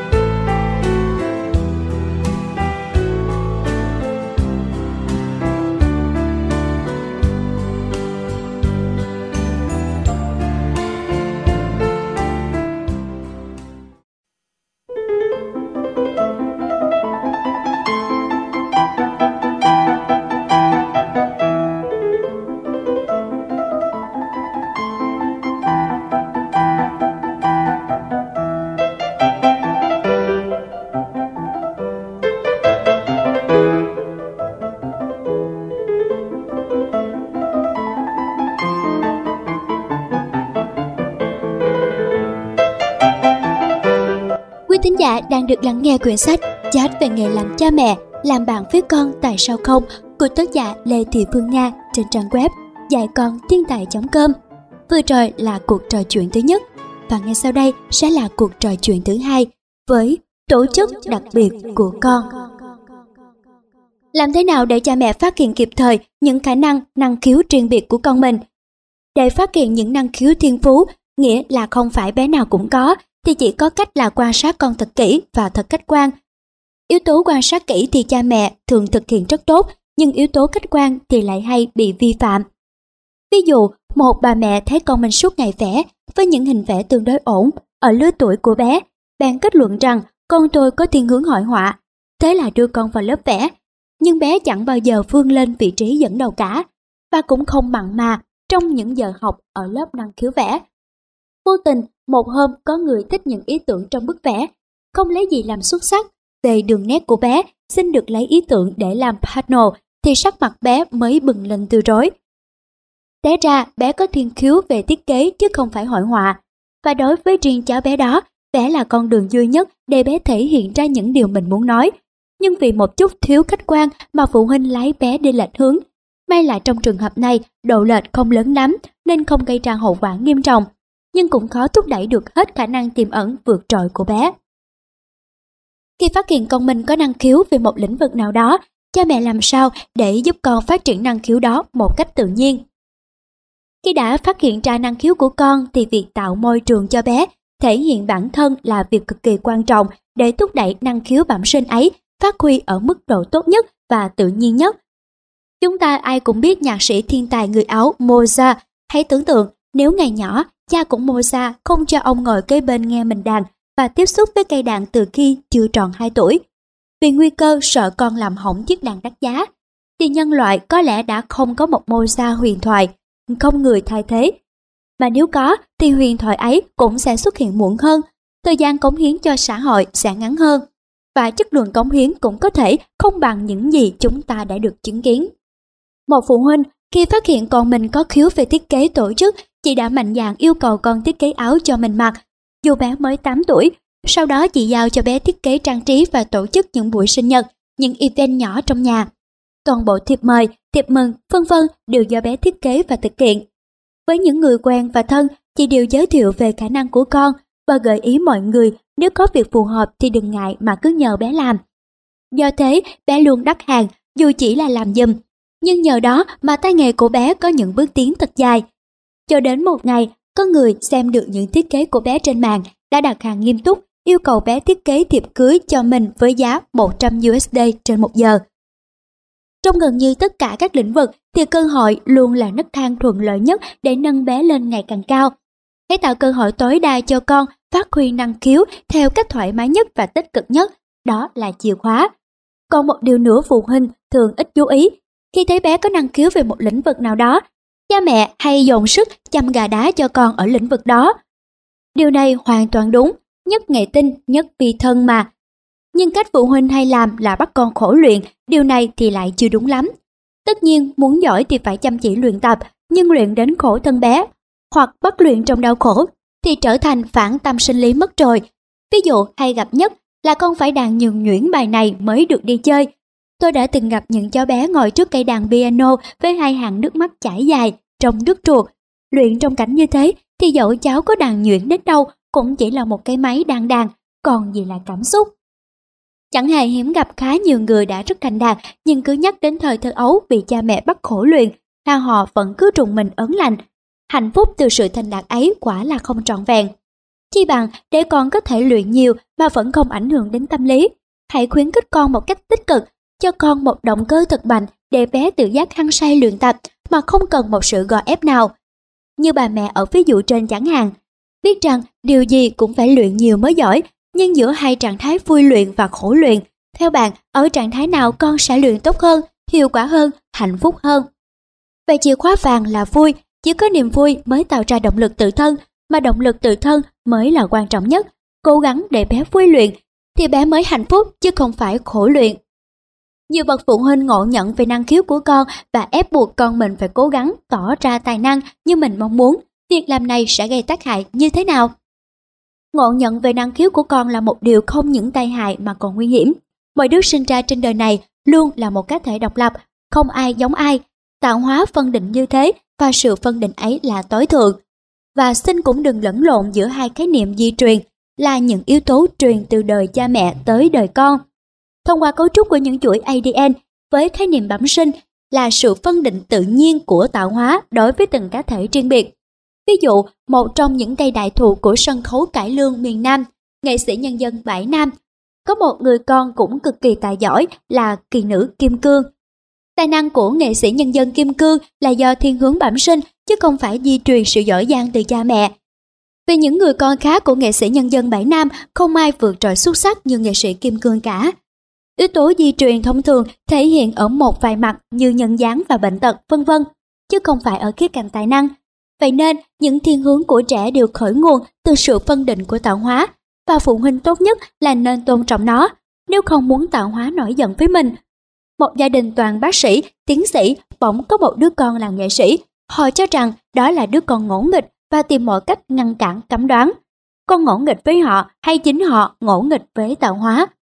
Báo Phụ nữ thành phố có lần phỏng vấn đạo diễn, nghệ sĩ kịch nói nổi tiếng Ái Như, đọc tâm sự của chị mà muốn rơi nước mắt rằng Mong ước duy nhất của tôi là được một lần đưa mẹ đi xem kịch tôi viết, tôi dựng và tôi diễn, để mẹ hiểu tôi hạnh phúc vì không chọn sai nghề. Trời sinh ra ái như có năng khiếu thiên bẩm của một nghệ sĩ, chị tự rèn luyện thành công và hạnh phúc với nghề. Nhưng hạnh phúc của chị không bao giờ trọn vẹn vì mang tiếng dám cãi lời mẹ. Nếu chị tuân lệnh mẹ đi làm nghề mẹ chị thích chứ không phải nghề chị yêu thì suốt đời chị sẽ chẳng bao giờ hạnh phúc và người hạnh phúc sẽ là mẹ chị. Theo hướng ấy, chị sẽ trở thành cục đất sét của mẹ chứ không còn là chính bản thân nữa. Mà một bà mẹ sinh ra đứa con là sinh ra một con người độc lập hay một công cụ. Chứ theo quy luật, nước mắt chảy xuôi thì như thế nào mới hợp lý? Có những người con chấp nhận nghe theo để cha mẹ vui lòng, vẫn thành công đấy, nhưng cả đời họ chẳng bao giờ hiểu cảm giác hạnh phúc trọn vẹn là gì. Mà trong sâu thẳm cứ nuối tiếc, ấm ức. Cha mẹ họ có hả hay không khi khiến cho tâm tư của con vĩnh viễn không bao giờ được tròn đầy hạnh phúc như vậy. Biết hoan hỷ tôn trọng thiên hướng bẩm sinh của con là cách duy nhất để cả đôi bên cùng hạnh phúc. Còn ép con đạt những kỳ vọng mà mình chưa làm được hoặc phải cố gắng đủ tài năng để tiếp quản cơ ngơ mà mình đã tạo dựng nên, thì có lẽ họ đã sử dụng con như một phương tiện để trả thù đời, hoặc như một thủ kho. Do đó, ngoài đời ta thấy có những người đã bỏ hết cả sản nghiệp cha mẹ cho mình, chấp nhận trả đi tay không và tự phấn đấu. Không phải họ không hiểu được sự cần thiết của tiền bạc trong quá trình tự gây dựng để lập nghiệp. Nhưng quan trọng là họ hoàn toàn không thể chấp nhận được sự áp đặt của cha mẹ. Không muốn trở thành một cục đất sét trong tay cha mẹ, dù là một cục đất sét được yêu thương hết mực và sự áp đặt cũng hết sức ngọt ngào.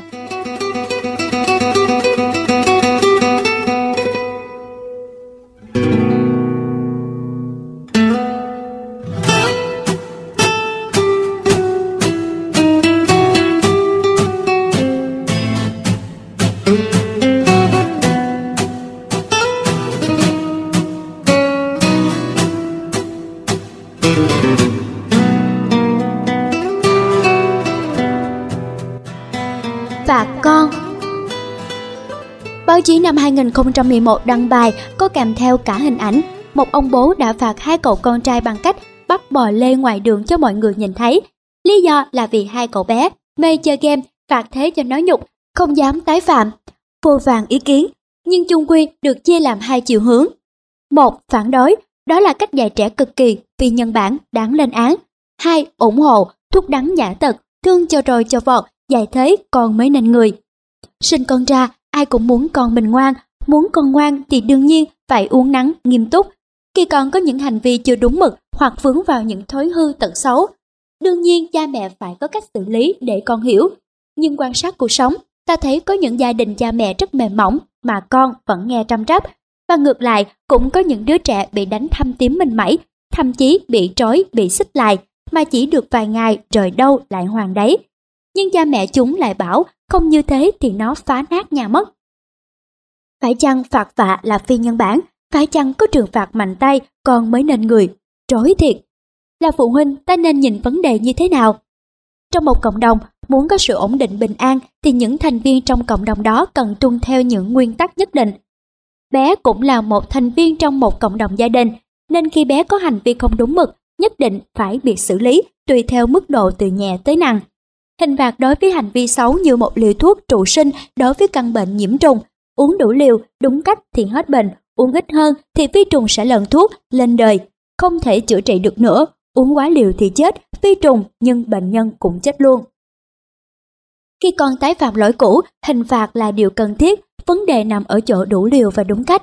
Kể không xuể những câu chuyện về các kiểu phạt con không đụng hàng của phụ huynh, mà cũng còn đó vô vàng ký ức cay đắng thậm chí hận thù của những đứa con khi hồi tưởng lại hình phạt của cha mẹ đối với mình thờ thơ ấu. Mỗi đứa con mỗi khác, không đứa nào giống đứa nào, Chúng khác nhau từ khí chất, tâm tính, cách tư duy đến thể trạng, cảm xúc. Nên khi dùng hình phạt để đưa con vào nề nếp, cũng phải tùy theo sự khác nhau đó mà cây đơn cho phù hợp. Không bao giờ có chuyện áp dụng một kiểu dạy như nhau cho cả đàn con, rồi mong chờ mọi đứa con đều ngoan y như nhau. Ví dụ, bé A hiếu động, luôn chân luôn tay thì khi bị phạt úp mặt vô thường, bé cảm thấy vô cùng bức trước khó chịu nên ý thức được lỗi lầm, không tái phạm lỗi cũ để không bị phạt. Nhưng bé B nhu hòa, ít chạy nhảy thì hình phạt úp mặt vào tường lại làm bé vô cùng sung sướng. Bé có thể ngồi nhìn vào tường và thả hồn theo mây gió, tưởng tượng ra đủ thứ chuyện trong đầu cho đến hết thời gian bị phạt, thậm chí ngủ gục vô cùng thư giãn. Nghĩa là hình phạt ấy hoàn toàn không phù hợp, phạt mà bé cảm thấy sung sướng, thư giãn thì lần sau bé sẽ tìm cách phạm lỗi để được phạt nữa. Khi áp dụng hình phạt cũng giống như cho uống thuốc, bắt buộc phải dùng đúng liều, và con cũng thế, nếu không đúng liều thì hậu quả tuy thầm lặng nhưng vô cùng khủng khiếp. Thông thường phụ huynh hay phạm lỗi là phạt quá liều, một lần cho nó tẩn tới già. Có tẩn tới già hay không, hãy quan sát là thấy ngay. Có những đứa con khi đã lớn và quay lại đối xử thật tàn tệ với cha mẹ mình tuyên bố thẳng là hồi nhỏ tôi bị ổng bả đánh tơi bời đâu có sao. Đây là quy luật tâm lý mà khi phạt con hiếm ai chịu để ý, tức nước vỡ bờ. Hình phạt quá sức chịu đựng về tâm lý sẽ làm nảy sinh trong lòng con nỗi hận thù. Khi ấy, đứa trẻ không còn bình tĩnh nhìn lại lỗi lầm của mình nữa, mà lái mọi suy nghĩ, cảm xúc theo hướng làm cách nào để trả đũa sòng phẳng lại người mà đã làm cho tôi khổ sợ quá mức chịu đựng. Còn một điểm tinh vi khó thấy nữa, khi con phạm lỗi, cảm xúc thông thường của cha mẹ là tức giận, và đại đa số phụ huynh đã để cho cơn giận của mình làm chủ trận địa khi phạt con. Nói nôm na, dễ hiểu là phạt cho hả giận, khi đã bị con quỷ giận dữ, giận nhắc đi lung tung rồi, thì cha mẹ đâu còn đủ tỉnh táo để suy nghĩ thiệt hơn, để cân nhắc xem mình nên phạt con bằng cách nào là phù hợp, phạt bao nhiêu là đủ. Ông bà nói rồi, giận mất khôn. Khi dạy con mà lại lúng vào trạng thái mất khôn, thì trong tương lai không xa, cha mẹ sẽ là người lãnh trọn vẹn hậu quả từ sự mất khôn của chính mình. Uy của bố Có phụ huynh tâm sự, Ngày bé, mỗi khi cậu phạm lỗi tay đình là mẹ phát đòn gánh phan túi bụi. Không sao, cậu chủ việc chạy lòng vòng quanh sớm, vừa chạy vừa cười hì hì chọc quê mẹ. Cho tới khi mẹ mệt đứa được, trượt theo hết nổi là êm. được vậy, nhưng tới tối mẹ lại ôm vào lòng, móc tiền ra cho vì đã lỡ trượt đánh con. Nên với cậu, mấy cái phàn đòn gánh chỉ giống như được massage, nhưng cậu lại sợ ông bố bồi đội một phép. Mà từ nhỏ, bố chưa từng đánh cậu cái nào, Mỗi lần cậu phạm lỗi thì bố chỉ kề tay bảo nhỏ, ăn cơm xong con vào gặp riêng bố nhé. Cậu cho biết cứ nghe hai từ gặp riêng là tóc gáy em dựng đứng, người nổi gai hết cả. Thế mới lạ. Chẳng biết từ bao giờ khi con phạm lỗi hoặc quậy phá thì câu trăng đe cửa miệng của rất nhiều bố mẹ là bố về rồi biết nhé. Mẹ mách bố bây giờ, liệu đấy bố sắp về rồi. Nghe là thấy hiện lên ngay hình ảnh một ông kẻ bố Mẹ muốn dùng uy của bố để trấn áp con vì con chẳng chịu nghe lời. Nhưng cái uy ấy là gì mà rùng rợn thế? Thường là rồi, bố đánh đau hơn mẹ vì đánh mà không hề nương nhẹ. Kế tiếp, bố phạt hà khắc hơn mẹ phạt. Khi hai người cùng quát thì tiếng của bố hùng tráng hơn. Vậy nên con co trống người lại hoặc chạy mất. Cả bố lẫn mẹ tưởng rằng đó là uy quyền, đó là biết sợ, mà nếu biết sợ tức là sẽ nghe lời. Làm chết, con chỉ ngưng phá trong giây lát khi đụng độ nguy hiểm là trôi, trừng phạt và hét ra lửa thôi, chứ không hề ý thức được lỗi của bản thân và tiếp tục lặp lại lỗi cũ.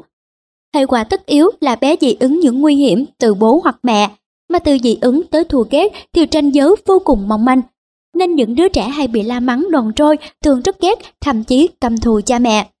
Thù ghét trong lặng lẽ thôi vì bé vẫn còn ý thức được thân phận tầm gửi của mình. Đến một ngày bé chợt tỉnh ra mình có thể tự sống. Vậy là kiên quyết vùng lên đến cùng để trả mối thăm thù. Cho nên mới có những phụ huynh hốt hoảng cầu cứu bác sĩ tâm lý. Nó rất nghe lời, sợ bố lắm, sao bỗng dưng trở chứng khủng khiếp như thế. Về hành vi và tâm lý, không có điều gì là bỗng dưng hết. Tất cả đều phải trải qua quá trình tích tụ, lớn lên, dồn nén và bùng nổ. Nếu không dám bùng nổ thì bé sẽ thu mình lại, trở thành một người rất thiếu tự tin. Vì sao? Khi con phạm lỗi là bé đang có những hành vi không đúng mực. Nhưng trôi, phạt vạ, hét ra lửa cũng là những hành vi không đúng mực, phản giáo dục. Không thể dùng một hành vi xấu này để triệt đi một hành vi xấu khác. chuộng bạo lực, nuôi hận thù, thâm hiểm, ly lợm, tự ti là những điều mà các ông bố hét ra lửa có thể đem lại cho con mình. Nhưng không có uy thì làm sao dạy? Ông bố ở câu chuyện trên đã ra uy kiểu gì khiến cậu con mất hồn như thế? Không hề đào to bố lớn, bố chỉ nhẹ nhàng hỏi, con nghĩ xem con cư xử có đáng mặt một thằng đàn ông hay không?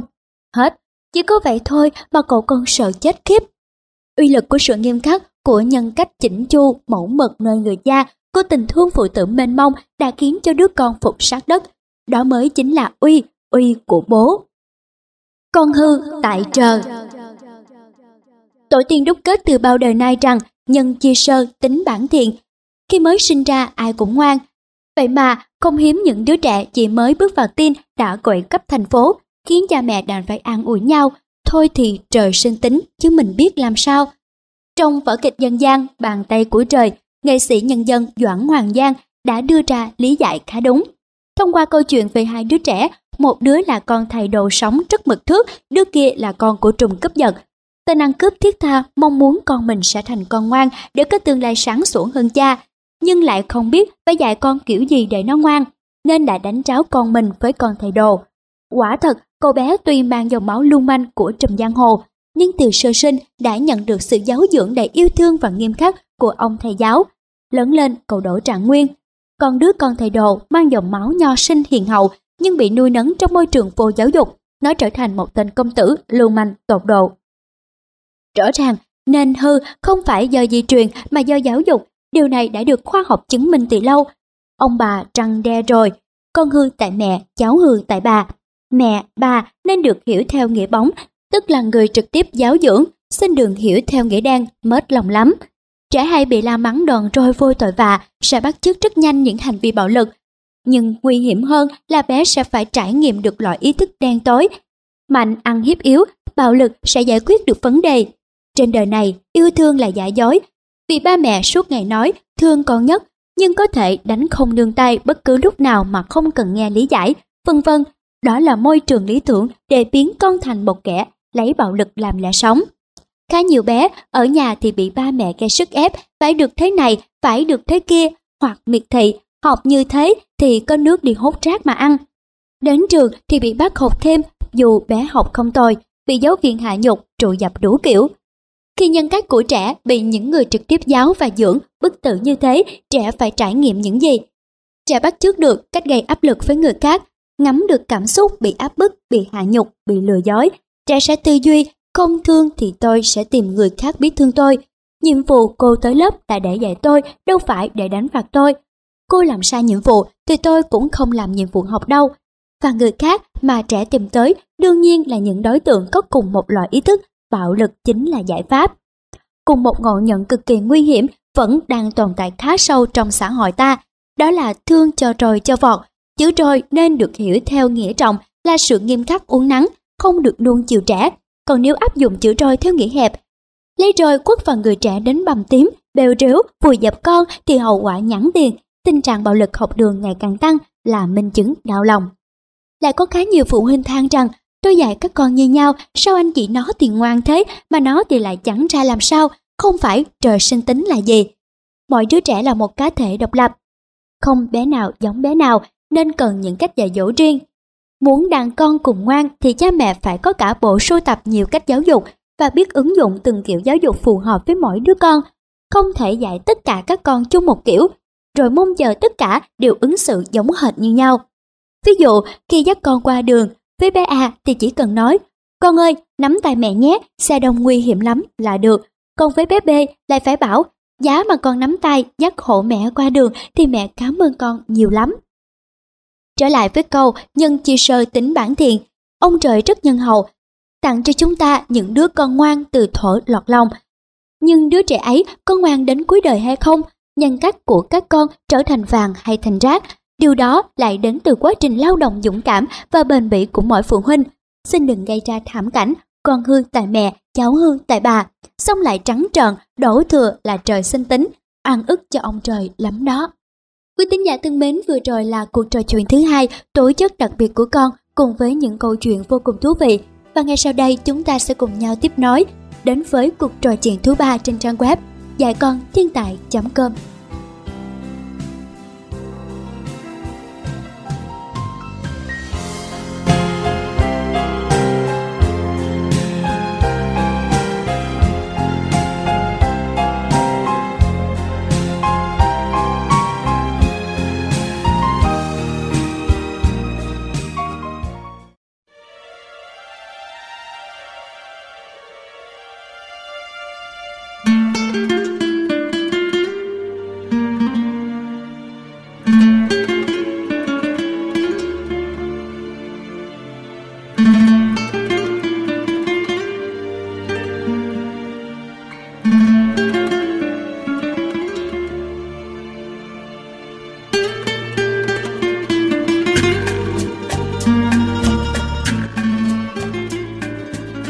quý thính giả đã quay trở lại với dạy con thiên tài.com.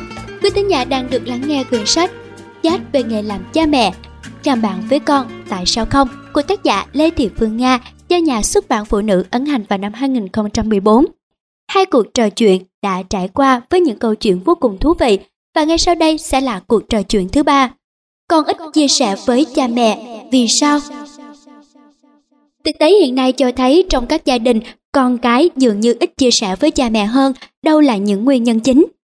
Ở xã hội ta không phải bây giờ con cái mới ít chia sẻ với cha mẹ, điều này xảy ra đã từ bao thế hệ rồi. Nhưng cha mẹ ngày xưa mặc định trong đầu rằng mình là người nói, còn con chỉ được phép nghe.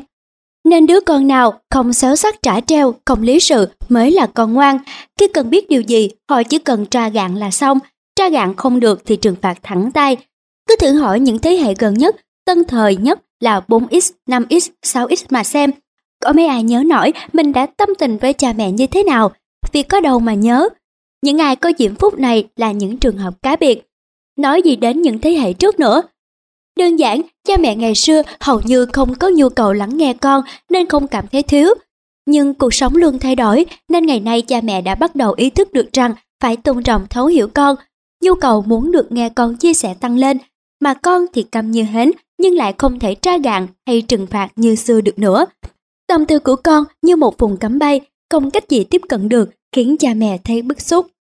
Có vô số nguyên nhân nhưng nguyên nhân chính thường là con không được tôn trọng khi làm gì hiếm khi bàn bạc với con. Xin nhấn mạnh việc bàn bạc với con cần được thực hiện từ khi bé 3 tuổi. Quy trình dẫn dắt con thường mang tính áp đặt. Ví dụ, không được nghịch nhát, không được phá đồ của ba, của mẹ, không, không và không. Mà chẳng hề giải thích, trẻ không thể biết vì sao cha mẹ đụng vào đâu, còn mình thì không. Khi không được tôn trọng, bé sẽ không biết tôn trọng người khác. Một quy trình rất tai hại nảy sinh ra trong ý thức của bé bị thiếu tôn trọng, không tôn trọng người khác, bị đàn áp. Sợ hãi sinh ra mầm móng hận thù. Biết bao câu chuyện trong đời sống về những đứa con hận thù cha mẹ mà cha mẹ chúng không hình dung nổi, nỗi hận thù ấy bắt nguồn từ đâu. Cha mẹ đối xử với con cái thiếu bình đẳng, toàn huấn thị và chỉ thị. Cái câu nghe thật mát dạ, con ơi, chuyện này con nghĩ sao, dường như chỉ có trong băng đĩa. Còn nhỏ thì thường bị ngồi ăn riêng vì nó hay nghịch mâm cơm, người lớn ăn không yên với nó. Bé vừa ăn vừa ngó, chú cuốn trong nhà vừa tuổi thân. Lớn hơn một chút, có chuyện gì là người lớn cứ xì xà xì xăm với nhau thật bí ẩn. Bé không thể biết được chiến tranh lạnh hay chiến tranh hạt nhân sẽ xảy ra lúc nào, sợ không thể tả.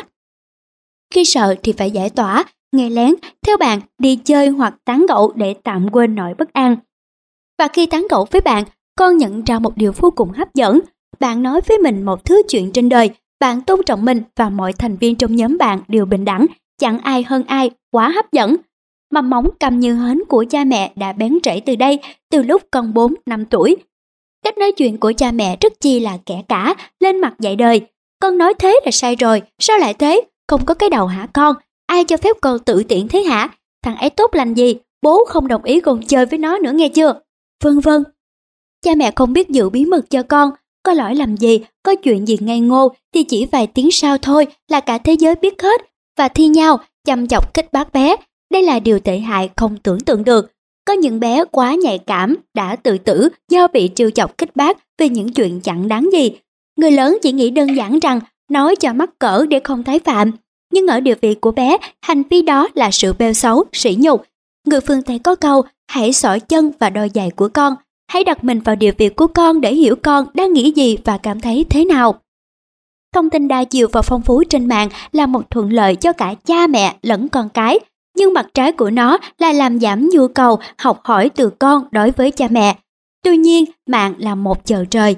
Thông tin trên mạng gồm đủ cả thượng vàng lẫn hạ cám, chứ chưa được chất lọc kỹ càng, chưa được định hướng rõ rệt. Vai trò của cha mẹ là giúp con chất lọc, chọn lựa thông tin hữu ích, biết loại bỏ những thông tin rác, và dù con có đủ khả năng tự tiếp cận với cả rừng thông tin đi nữa, thì đó cũng vẫn là những thông tin vô cảm. Sẽ hạnh phúc biết bao nếu con nhận được những điều mình cần biết từ cha mẹ. Với cách trao truyền đầy yêu thương, sự quan tâm ân cần chính là điều mà con khao khát. Trong không ít gia đình ngày nay, một số bậc cha mẹ vẫn còn tồn tại suy nghĩ, chỉ bảo sớm cho con chính là vẽ đường cho hưu chạy. Con sẽ bỏ ta đứng bên đời kia, Ấu chỉ thay cho những phụ huynh nào vẫn suy nghĩ như thế và cũng bạc phước thay cho những đứa con nào có cha mẹ cùng tồn tại kiểu suy nghĩ ấy. Tác giả của quyển tự truyện đầy trai trức Thành phố không lạc loài, một thanh niên chọn lối sống đồng tính, đã trả lời phỏng vấn trên VTV2 rằng khi tôi bị thầy giáo lạm dụng tình dục ở tuổi 13, tôi đã rất cần sự giúp đỡ của gia đình. như vì là con trai nên chẳng ai quan tâm tôi cả. Tôi không biết mình nếu được trợ giúp kịp thời thì cuộc đời tôi có rẽ sang lối này hay không. Chia sẻ tâm tình là một hành vi, muốn hành vi bền vững thì cần tuân thủ quy trình, xây dựng, lặp đi lặp lại, thói quen, nhu cầu. Khi đạt tới công đoạn chia sẻ với cha mẹ là nhu cầu thì bạn có thể yên tâm về con được rồi. Hậu quả của việc cha mẹ ít chia sẻ với con là gì? Đây là câu hỏi ngược, vì cha mẹ thì luôn muốn chia sẻ với con, chỉ có điều họ không biết phải làm sao để con dỡ bỏ cấm vận với họ. Câu hỏi đúng phải là hậu quả của việc con ít chia sẻ với cha mẹ là gì? Câu trả lời là thấy ghê lắm. Sự gắn bó trong gia đình sẽ vô cùng lỏng lẻo, mang tính biểu diễn là chính. Tình yêu của con đối với cha mẹ giảm dần theo thời gian, vì trong mắt con, cha mẹ là những kẻ đàn áp kìm kẹp dân ta. Từ nguyên nhân trên, việc trao truyền kỹ năng sống cho con trở thành một nhiệm vụ khá là bất khả thi, mà khi thiếu kỹ năng sống là con đã làm vào thế kẹt. Khi cha mẹ không thể cung cấp cho con đầy đủ kỹ năng sống, không bắt kịp với nhu cầu phát triển của con, thì con sẽ cảm thấy cô đơn, dẫn đến dễ cách bạn thiếu chọn lọc. Khi gặp những khó khăn trong sinh hoạt, học tập hoặc trong những mối tương quan xã hội, con sẽ có những cách giải quyết non nớt, dại dột, hồ đồ.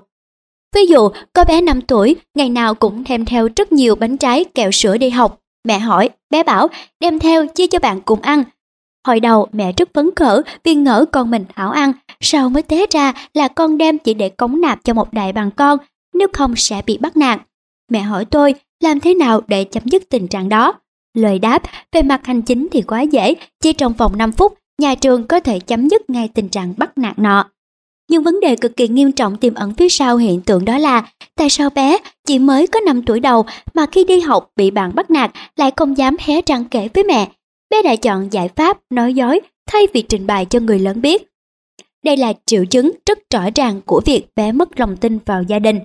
Và câu hỏi kế tiếp là, gia đình đã đối xử với bé thế nào để lòng tin trong bé không còn nữa? Thử hỏi, nếu bé gặp rắc rối lớn hơn thì bé sẽ phải tự xoay sở ra sao? Không ai dám nghĩ tiếp. Khi gặp chuyện bức xúc với những thành viên trong gia đình, con dễ bỏ nhà ra đi mà không cố gắng dàn xếp vì kỹ năng dàn xếp kém. Thậm chí con có thể tự tử khi gặp bế tắc vì không tin cậy ai đủ để tham khảo ý kiến. Chuyện ba cháu gái ở bồi trường phổ thông cơ sở phía Bắc rủ nhau tự tử vào năm 2011 mà không có nguyên nhân cụ thể nào là một minh chứng. Phải có nguyên nhân chứ, nguyên nhân sâu xa là ở tuổi dậy thì, khi tâm lý đang ở trong trạng thái mất cân đối nghiêm trọng, bệnh đương nhiên của lứa tuổi này thì các cháu lại không nhận được sự bất kỳ sự nâng đỡ tinh thần đúng mức nào. Cha mẹ cứ tưởng cho ăn cho học, áo quần đầy đủ là xong, đời gì nữa. Con nằm xuống mộ rồi mà họ vẫn không hiểu vì sao. Con người không thể sống mà không có mục tiêu rõ ràng. Mục tiêu này cần được cha mẹ định hướng và phải là mục tiêu chính đáng, phù hợp với bản thân con. Nói dễ hiểu, chứng suy dinh dưỡng tinh thần cũng có thể gián tiếp giết chết con trẻ. Thiếu kỹ năng sống còn dẫn đến những hiện tượng quái gở khác như thích quan hệ đồng tính, si mê thần tượng là nghệ sĩ, người nổi tiếng hoặc thậm chí cả những tên giết người mang rợ. Hiện tượng tên cướp của sát nhân tàn bạo Lê Văn Luyện lại có một lực lượng fan nữ đáng kể trong ngày ra tòa làm chúng ta phải giật mình. Và dứt khoát phải đặt ra câu hỏi, những quái thai tinh thần ấy nảy nòi ra từ đâu Xin thưa, nó nảy nổi ra từ cái gốc tưởng chừng vô hại. Con không thể chia sẻ với cha mẹ của mình từ thuở bé. Không chia sẻ thì làm sao con biết được đâu là giá trị thật và đâu là giá trị ảo. Mà cái ảo thì lúc nào cũng lung linh, lóng lánh. Vậy là con cứ việc lấy đó là mục tiêu của đời mình. Đứng trước thực tế ấy, cha mẹ cần làm gì để con cái chia sẻ với mình cởi mở và thân mật hơn? Phải có kiến thức về những kỹ năng cơ bản của phụ huynh Bên cạnh đó có vài điều thật đơn giản, dễ làm. Ôm ấp âu yếm con, cả gái lẫn trai từ nhỏ cho tới ngày cuối cùng của cuộc đời bạn. Chúng ta cùng ôm ấp âu yếm, nhưng tới tuổi vào lớp 1 là các bé trai bị cắt tiêu chuẩn. Lên tới hết cấp 1 thì bé gái cũng bị tra rìa luôn. Thiệt là hụt hẫng. Phụ huynh biện hộ là sợ con yếu đuối, thiếu dũng cảm. Nếu nói vậy thì đàn ông ở các nước Âu Mỹ chắc chắn sẽ toàn những người yếu đuối, thiếu dũng cảm. Vì ôm ấp âu yếm, con tới lớn là tập quán của các dân tộc Âu Mỹ. Xin khẳng định, tập quán này cực kỳ tốt và chúng ta nên học hỏi. Nói năng với con như với đối tác. Cách nói nào ta không bao giờ dám nói với đối tác thì cũng đừng bao giờ nói với con kiểu đó. Biết lắng nghe. Khi con kể lại chuyện gì, hãy nghe vô tư, đừng phán xét, quy kết vội vàng theo kiểu. Thế à, sao con nhỏ đó lại kinh thế hả con? Hoặc hai đứa đó cãi nhau à, con nhà ai mà hư đốn thế? Vân vân. Những việc có liên quan đến con thì hãy luôn cùng con bàn bạc đi tìm giải pháp và thực hiện điều này từ khi con được 3 tuổi. Khi con phạm lỗi, hãy đợi cơn giận trong lòng lắng xuống rồi hãy cùng con phân tích vấn đề, thống nhất về hình phạt và biện pháp khắc phục hậu quả. Ví dụ, con nghịch bàn ủi làm cháy áo, sẽ báo con rằng mẹ biết con không cố ý làm cháy áo, nhưng con nghịch bàn ủi là không vâng lời mẹ. Áo cháy sẽ không có để mặc, ta phải mua áo khác, nên trong 2-3 tuần tới con sẽ không được mua đồ chơi để dành tiền mua lại chiếc áo mới. Chớ dạy dỗ phát ngôn theo kiểu quỷ sứ nhà trời, nói rồi không bao giờ chịu nghe, lì lợm quá thể. Ngàn ngữ Nga có câu, khi ta gọi ai đó là heo 99 lần, thì lần thứ 100 người đó sẽ ăn cám. Khi bạn gọi con là đồ đi lợm, quỷ sứ, thì chắc chắn bạn sẽ có một con quỷ sứ lì lợm trong nhà. Đó là quy luật vận hành, đồng thanh tương ứng, đồng khí tương cầu của vũ trụ.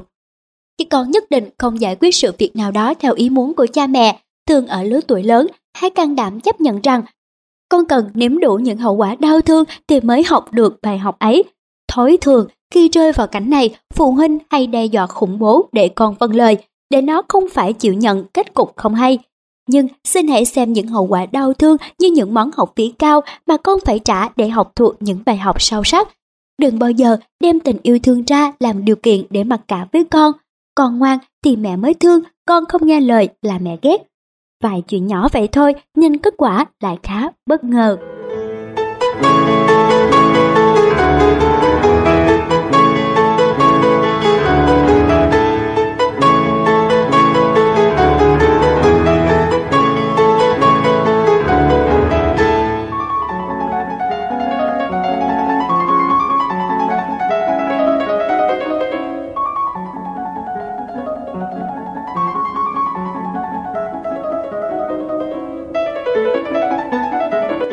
Dưỡng vô hình.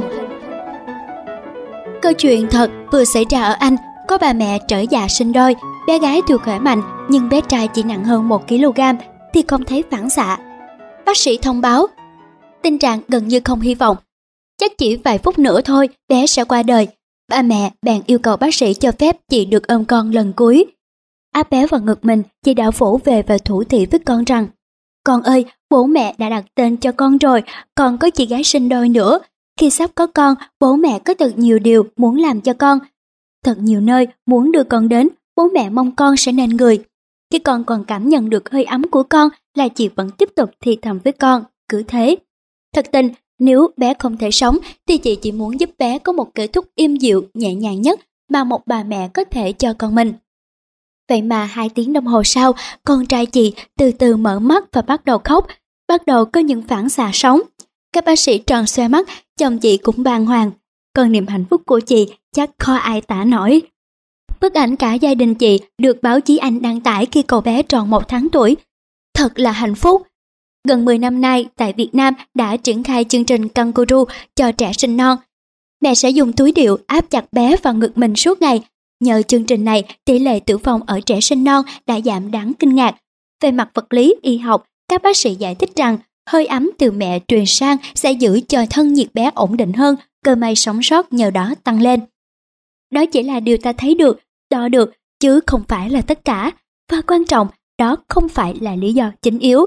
Bởi nếu chỉ cần duy trì thân nhiệt ổn định cho bé, thì những máy móc hiện đại dư sức làm, Cần gì mẹ phải điệu bé, áp bé vào ngực trần của mình 24 giờ như thế. Có giai đoạn người ta đã thử dùng với máy móc nhưng không thành công như mong đợi, nên cuối cùng khoa học lại phải cầu viện đến tạo vật kỳ diệu nhất mà tạo hóa dành riêng cho bé. Mẹ bé, phép màu của liệu pháp kangaroo chính là yêu thương. Khi mẹ điều bé, ngoài hơi ấm, bé còn nghe hơi thở của mẹ, tiếng tim mẹ đập, lúc thì băng khoăn, lúc lại là âu, như lời động viên thôi thúc bé rằng con ơi, mẹ biết con của mẹ dũng cảm không ai bằng, hãy cố hết sức để sống con nhé. Kèm theo đó, quan trọng vô cùng, suốt ngày bé được nghe những lời thật dịu dàng từ mẹ. Bé của mẹ ơi, mẹ yêu con nhất trên đời, mẹ đang xoa chân, xoa tay cho cục cân của mẹ nè, đồng chí đói chưa, mầm mầm nhé. Bà đang chờ, nghe con nói chuyện kìa, nãy giờ bạn ngủ có ngon không? Ui cha, ai tè ướt áo tôi rồi. Trời ơi, toàn những liều linh dược, bé sống là phải. Từ lâu rồi, chúng ta đã biết quá rõ, một trẻ có đủ cha mẹ, được sống trong gia đình hạnh phúc, được nuôi dạy hợp lý thì phát triển về tâm lý và sức khỏe, thể chất tốt hơn rất nhiều so với một trẻ mồ côi có cùng thể trạng. Dẫu rằng ở các cô nhi viện, trẻ vẫn được ăn no, mặc ấm, vẫn được nuôi dạy hợp lý và vẫn được các cô bảo mẫu quan tâm chăm sóc. Vấn đề nằm gọn ở yếu tố yêu thương. Các cô bảo mẫu vẫn thương, nhưng vì đông quá nên không thể cho mỗi bé đủ hàm lượng, âu yếm yêu thương mà bé cần. Trong khi ở nhà thì tình yêu thương của bao nhiêu người trong gia đình dành hết cho bé, và đó là điểm duy nhất tạo nên sự khác biệt. Dẫn chứng là chiều như vậy thì chỉ để làm sáng tỏ một điều hiển nhiên là đối với trẻ nhỏ, từ 0 tuổi đến 6 tuổi, dinh dưỡng hoàn chỉnh sẽ phải gồm đủ hai phần, thực phẩm phù hợp đóng vai trò quan trọng 50% và yêu thương đóng vai trò quan trọng 50% còn lại. Nhưng quan niệm ấu trĩ đó khó ngờ của nhiều phụ huynh là bé còn quá nhỏ, biết gì mà nói, có nói chuyện bé cũng đâu có hiểu gì.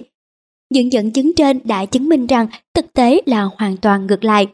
Đối với tất cả chúng ta, đặc biệt là đối với con trẻ từ sơ sinh đến tuổi thành niên, yêu thương cũng là một nguồn dinh dưỡng quan trọng, nó phụ hình nhưng không thể thiếu. Nếu thiếu yêu thương thì trẻ ấu nhi sẽ chịu những ảnh hưởng trực tiếp về mặt sinh học. Chức năng cơ thể kém hơn, dễ mắc bệnh hơn, tính tình cáo bẳng hơn.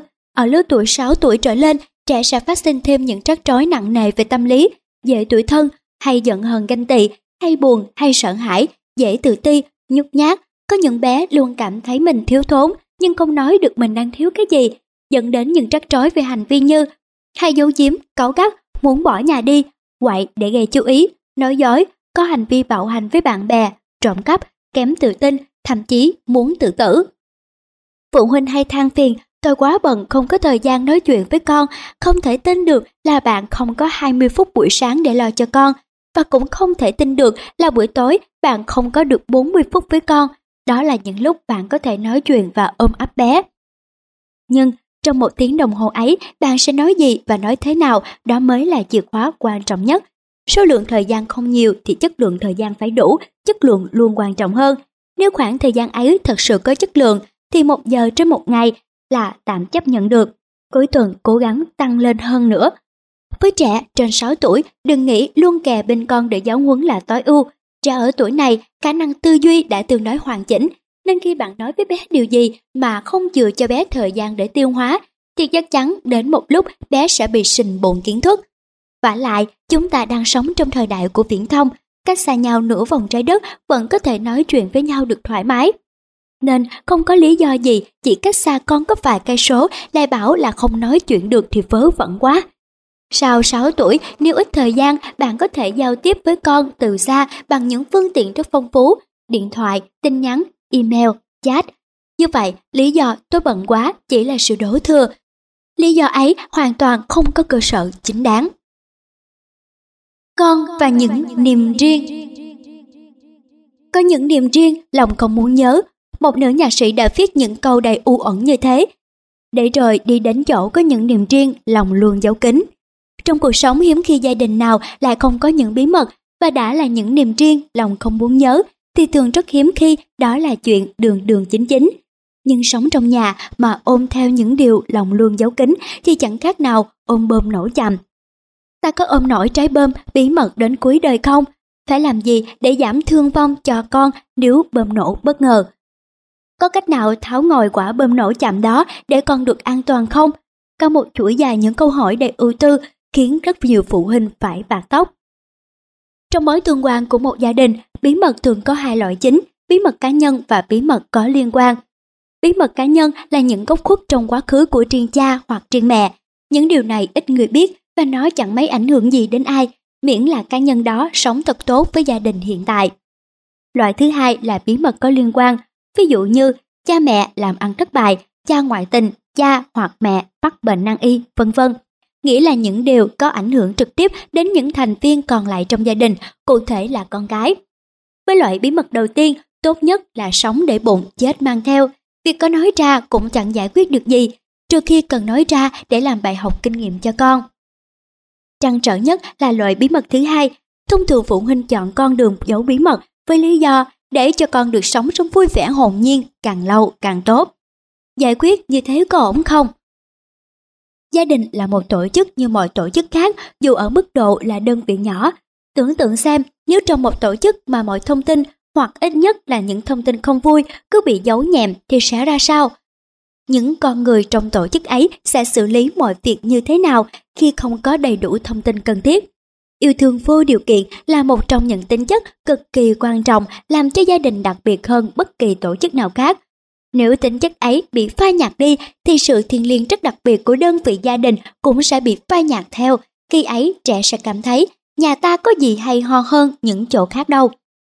Yêu thương vô điều kiện bằng yêu mến, cộng tôn trọng và tin tưởng. Khi bạn yêu thương ai, tôn trọng ai, tin tưởng ai, bạn có muốn giống người ấy điều gì không? Dẫu đó là điều không vui. Chỉ có điều khi cắt nghĩa với con cần có cách diễn đạt phù hợp để trẻ cảm nhận đầy đủ điều bạn muốn tâm sự. Ví dụ, một người mẹ có ba đứa con nhưng bé út 2 tuổi bị bại não nặng. Cô đã cắt nghĩa với hai đứa con ở độ tuổi nhi đồng của mình rằng Tụi con ơi, nhà mình có 5 người, như bàn tay có 5 ngón, thiếu đi một ngón thì sẽ trở thành bàn tay cụt, sẽ khủng khiếp lắm. Vậy khi có ngón nào bị thương, mình sẽ chữa vết thương cho ngón ấy chứ không cắt bỏ. Nhà mình có em bị bệnh, giống như một ngón tay hơi bị thương một tí thôi. Bây giờ cả nhà mình sẽ cùng nhau chữa bệnh cho em để có năm ngón tay lành lặn và để bàn tay không bị cục, tụi con sẽ giúp ba mẹ nhé. Ở độ tuổi nào thì có thể bật mí cùng con những bí mật. Độ tuổi sẽ chẳng bao giờ là chướng ngại nếu cha mẹ thật sự làm bạn với con ngay từ lúc con chào đời. Đừng bao giờ đánh giá thấp khả năng trí tuệ của con, bé thông minh và nhạy cảm hơn bạn tưởng rất nhiều.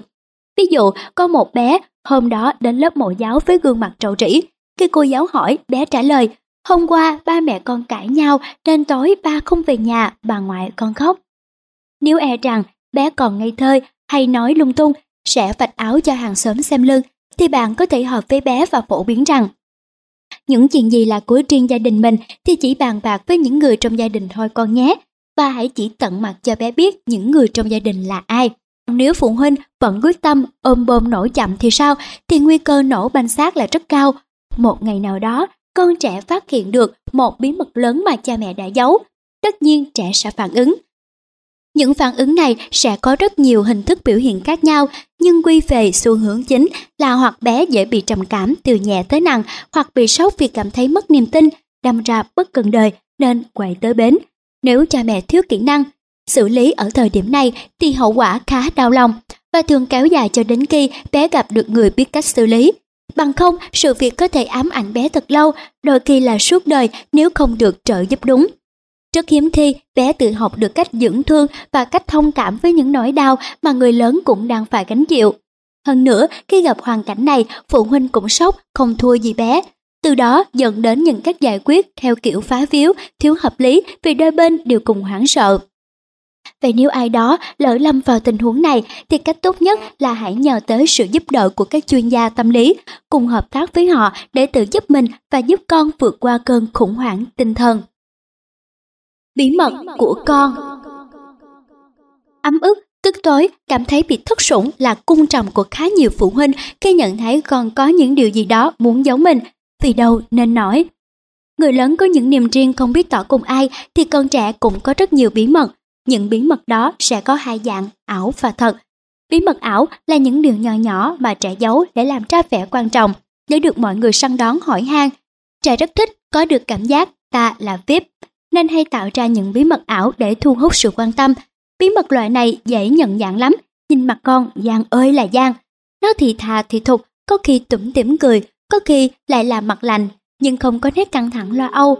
Bởi vì con nghĩ rằng những điều chưa nói ấy chẳng có gì gây gớm, khiến cho cha mẹ hội họp được mới oai.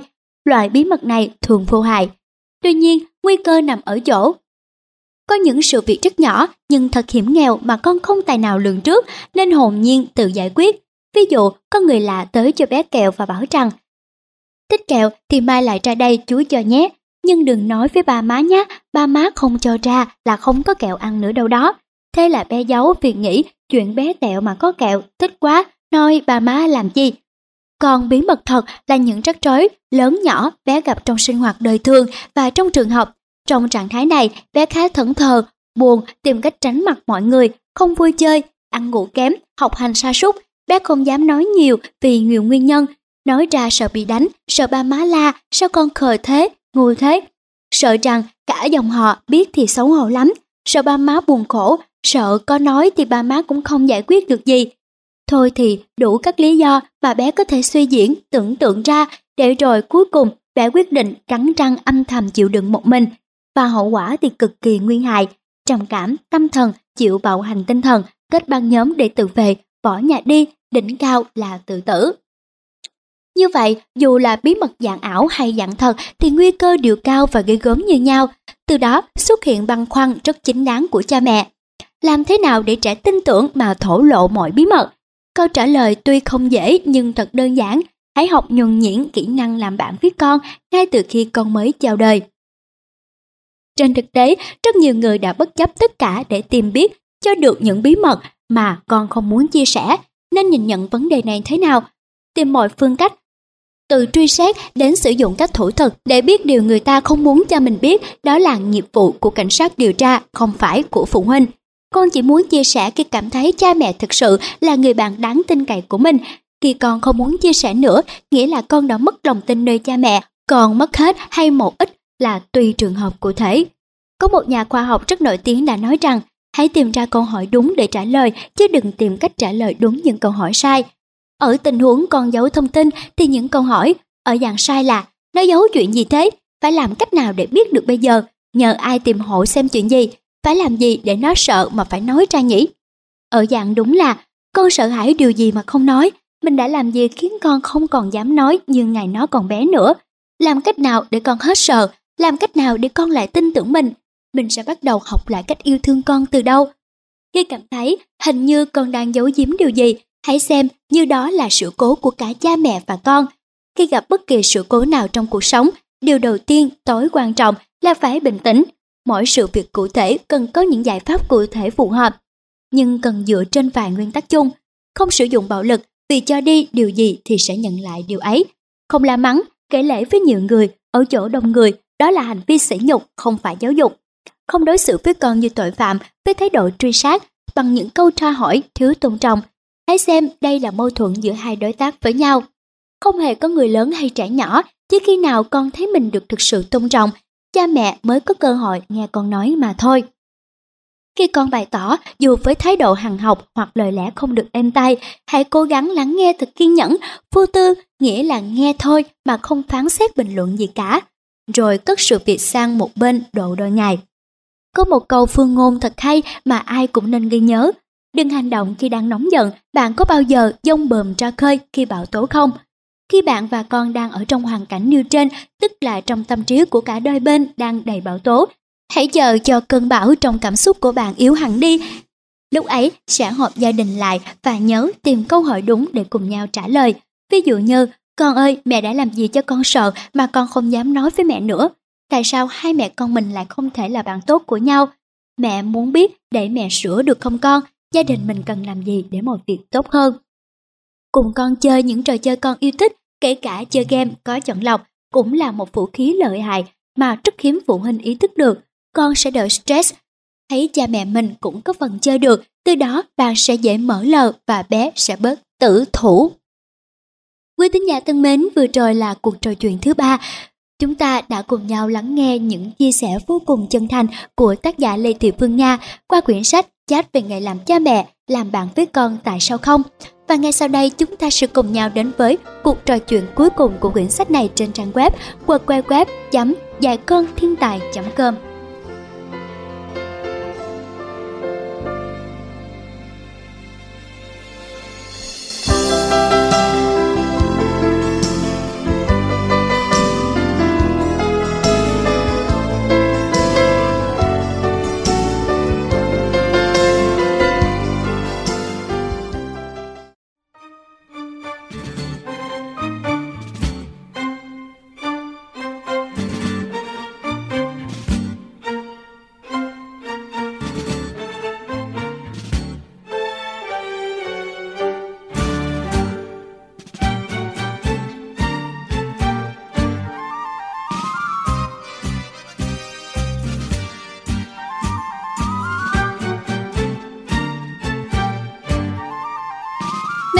con giả đã quay trở lại với trang web dạy con thiên tài.com. Quý tín giả đang được theo dõi quyển sách Chat về nghề làm cha mẹ, làm bạn với con tại sao không của tác giả Lê Thị Phương Nga. Ba cuộc trò chuyện đầu tiên đã trôi qua cùng với những điều hấp dẫn và thú vị và sau đây sẽ là cuộc trò chuyện thứ tư. Con giữa ngàn cạm bẫy. Trong cuộc sống hiện nay có rất nhiều thách thức và cám dỗ mà trẻ đang phải đối mặt, đó là những cám dỗ nào? Cuộc sống thời nào, lúc nào cũng đầy cám dỗ, nhưng cám dỗ này nguy hiểm với tất cả mọi người chứ không riêng gì con trẻ. Đức Phật đã đặt tên cho những cám dỗ ấy là ma vương, có nghĩa chúng có một quyền năng bất thiện vô cùng lớn, mà phàm là bất thiện thì luôn có điểm đến là địa ngục. Bởi vậy, các đấng minh triết xưa nay đã vẽ bản đồ chỉ đường cho chúng ta rất kỹ. Nửa tấm bản đồ ấy là đường xuống địa ngục trải bằng nhung gấm. Phụ huynh nào cũng luôn sợ con mình bị xa vào địa ngục, sợ địa ngục nhưng lại khoái nhung gấm. Vì khoái nhung gấm nên khá nhiều phụ huynh dốc sức tạo ra càng nhiều nhung gấm càng tốt. Đặc biệt là từ khi đẻ con ra và nhất là những đứa con cầu con khẩn. Họ luôn dùng nhung gấm để bao lấy con, lót đường cho con, có kỳ đem con lên chùa tu học mà còn gửi gắm trước với tăng ni, thiệt là hết ý kiến. Tới đây ta thấy ngay, cạm bẫy dài dẳng và cũng tinh vi nhất với trẻ chính là cuộc đời nhung gấm mà cha mẹ tạo ra cho con. Nó làm cho trẻ mất hết sức đề kháng với những loại virus cám dỗ trong cuộc đời. Những cám dỗ trong đời từ ngàn xưa tới nay thường quy về ba địa ngục chính, vật chất, tiền bạc của cải, danh vọng, sự nổi tiếng, quyền lực và tình cảm, si mê một đối tượng nào đó. Các bậc làm cha, làm mẹ thường có quan điểm con dù lớn vẫn là con của mẹ. Chính vì vậy, trẻ thường không thể tự trang bị cho mình những kỹ năng cần thiết để đối phó lại với những nguy cơ đang trình rập. Vậy vai trò của các bậc phụ huynh trong việc dạy dỗ con cái để đối phó với những nguy cơ này như thế nào? Về sinh học, bộ não con người phát triển hoàn hảo ở lứa tuổi 12, nghĩa là từ 12 tuổi trở đi, con hoàn toàn có thể tư duy độc lập. Con chỉ thiếu kinh nghiệm sống mà thôi, khả năng tư duy của con sung mãn nhất trong độ tuổi từ 15 đến 35. Mặt khác, từ 35 tuổi trở đi, bộ não con người bắt đầu mất dần tế bào.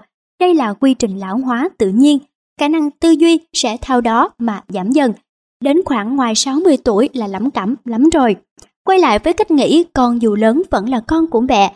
Với ý ngầm là phải luôn tuân lệnh mẹ, thì nghịch lý đã được lật bài ngửa rồi nhé. Người có khả năng tư duy đang tuột dốc không phanh lại muốn điều khiển hoàn toàn người có khả năng tư duy sung mãn. Tạo hóa phân công vai trò chính của cha mẹ muôn loài là truyền kỹ năng và kinh nghiệm sống cho con, để con có đủ kỹ năng sống độc lập giống như cha mẹ. Công việc truyền kỹ năng sống thì phải được bắt đầu từ sơ sinh và phải được hoàn thành cơ bản ở tuổi 12. Ai không hoàn thành vai trò này thì dễ bị tạo hóa quở phạt lắm. Đau đớn nhìn con sa bẫy liên tục mà không biết cách nào gỡ, theo nghiên cứu của Viện Tâm Linh Thế giới thì 8 tuổi mới bắt đầu dạy kỹ năng sống cho trẻ là quá muộn, còn yếu tố kinh nghiệm thật ra chỉ mang tính tham khảo, vì tương lai không bắt buộc phải luôn là bản sao của quá khứ. Những kỹ năng nào cần thiết để giúp trẻ ứng phó tốt với cạm bẫy trong cuộc sống? Kỹ năng then chốt nhất cho tất cả mọi người là nhận biết giá trị thật, là những giá trị không ai có thể lấy đi của ta được, và giá trị ảo là những thứ có thể bị mất bất kỳ lúc nào. Ví dụ, một bạn gái biết nấu ăn giỏi thì trong hoàn cảnh nào bạn ấy cũng có thể nấu ăn và bạn ấy có thể kiếm sống lương thiện, sung túc, thậm chí được hâm mộ bởi tay nghề nấu ăn của mình. Sẽ không ai có thể lấy được tay nghề nấu ăn của bạn trừ khi bạn qua đời vì đó là giá trị thật. Trong khi đó, tiền bạc, của cải, sự nổi danh, vân vân có thể đến trong khoảnh khắc này và có thể mất ngay vào khoảnh khắc kế tiếp. Nhìn lại mà xem, chúng ta hiện giờ đâu có ai còn thực sự cùng nhiệt hâm mộ những nghệ sĩ thời năm 20-30 nữa. Tài năng nghệ sĩ là giá trị thật, nhưng danh tiếng là giá trị ảo nên nó không còn. Mà khổ, cái ảo thì lúc nào cũng chói chang nên rất dễ lóa mắt. Làm cách nào để có thể giúp trẻ có sức mạnh, tri thức và niềm tin để vững bước vào đời? Cuộc đời là chiến trường, gia đình là thao trường yêu thương, con trẻ là lính. Mới nhập ngũ, cha mẹ là sĩ quan, huấn luyện, Ai hiểu được từng vai trò rõ ràng như thế thì vấn đề thật hết sức đơn giản. Thao trường đổ mồ hôi, chiến trường bớt đổ máu. Nếu phụ huynh chịu khó tạo điều kiện thuận lợi cho lính mới, đổ mồ hôi, sôi nước mắt, luyện kỹ năng sống ở thao trường tại gia, thì khi ra chiến trường cuộc sống, cơ may được an toàn và hạnh phúc của con là rất cao. bởi nửa tấm bản đồ chỉ đường còn lại của các bậc minh triết là lối lên thiên đàng, lót đường trong gai. Trong gai đấy, nhưng là trong gai được cha mẹ sắp đặt phù hợp để huấn luyện con, nên nó sẽ hoàn toàn không hiểm ác như trong gai vô tình của cuộc đời. Và trong chúng ta, ai là người không muốn con mình được tới thiên đàng? Cho con một cõi trời riêng. Thời gian khó, cả gia đình xúm xiết sống chung với nhau, chật ơi là chật mà vui ơi là vui. Tất nhiên cũng có đụng chạm, giận hờn, cãi lại tí chút, nhưng rồi mọi đương sự có liên quan đều hiểu rằng nếu ai cũng cứ hiếu chiến, chạy đua vũ trang thì cái nhà bé tẹo sẽ trở thành địa ngục khổng lồ. Nên thôi thì một điều nhịn, chính điều lành. Vậy là bỗng nhiên những đức tính thật quý báu tự nhiên phát sinh, tự nhiên lớn lên. Đó là những đức tính nào? Dễ thấy quá, thích nghi, dàn xếp, buông xả, hòa hiếu, yêu thương, chia sẻ, đoàn kết, trách nhiệm. Thời nay sung sướng, nhà cửa rộng thênh thang, khiến nhiều người bỗng nhiên muốn trữ hận theo kiểu đời tôi chen chút khổ sở rồi, con tôi sẽ không bao giờ phải chui rút như tôi hồi đó nữa. Mọi đứa con có phòng ngủ riêng, phòng xem tivi riêng, phòng học riêng. Khi con rút vào phòng mình, quyền giám hộ của cha mẹ bị chặn lại. Ngay cửa, đã là phòng riêng rồi thì đó là phòng của con, cha mẹ không có quyền kiểm soát, riêng mà. Con vui, con buồn, con mê game online, bỏ học, kết bạn ảo trên mạng. Ôi chào, trăm thứ tệ hại diễn ra trong cõi trời riêng ấy. Cha mẹ chỉ hân hạnh được biết hậu quả khi đã quá muộn màng. Bên cạnh đó, điều tưởng chừng rất văn minh này lại là một trong những nguyên nhân quan trọng khiến con người mất dần thói quen chia sẻ gắn bó với gia đình. Người Việt ta từ lâu đã có câu xa mặt cách lòng, bố trí phòng riêng cho con là một kiểu xa mặt, hậu quả tất nhiên là sẽ cách lòng theo đúng nghĩa đen của nó. Cách bố trí này sẽ làm giảm hẳn sự tác động của nguồn năng lượng tâm trí từ cha mẹ sang các con, làm thất thoát khá nhiều cảm xúc của cả đôi bên dành cho nhau. Mạch truyền thông trong gia đình sẽ có lúc on, lúc off. Mặt khác, khi cha mẹ không biết cách tôn trọng con, trẻ sẽ vô cùng sung sướng khi có một pháo đài cố thủ, phòng riêng.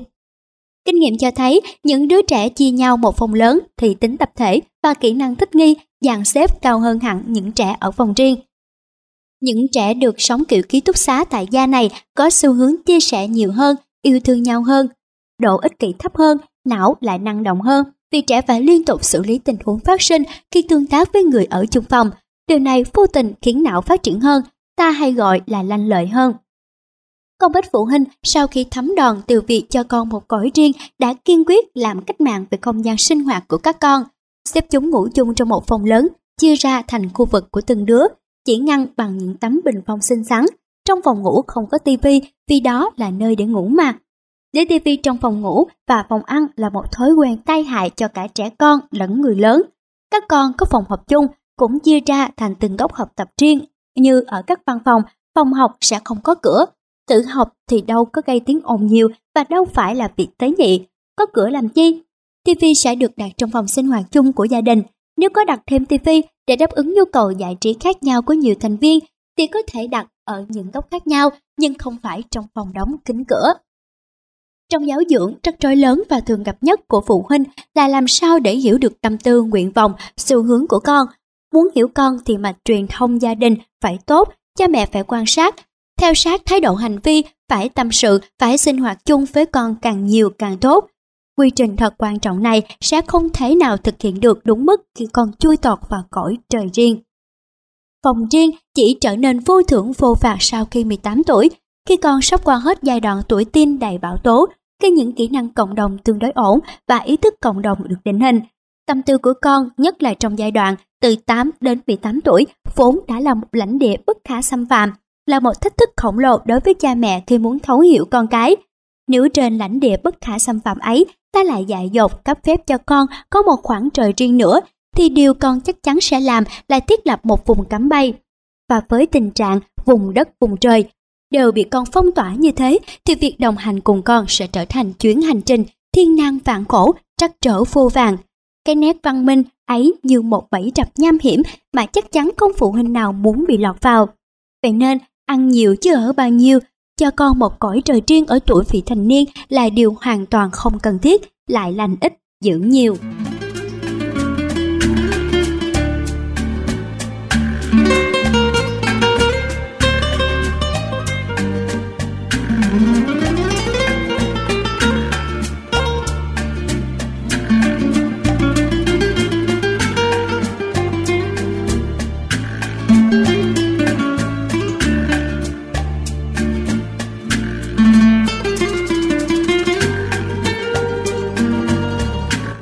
Lời nói gió bay.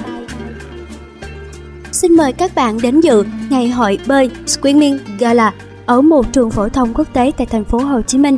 Tất cả học sinh đều phải tham gia và được chia làm 3 nhóm. Tiên phong, bơi tốt và rất cố gắng. Nhóm tiên phong và nhóm bơi tốt là những bé bơi cực giỏi và khá giỏi, sẽ bấm giờ tranh giải. Vấn đề là ở nhóm rất cố gắng, đây là những bạn nhỏ bơi còn rất kém, chỉ nổi trên mặt nước và di chuyển được tí chút.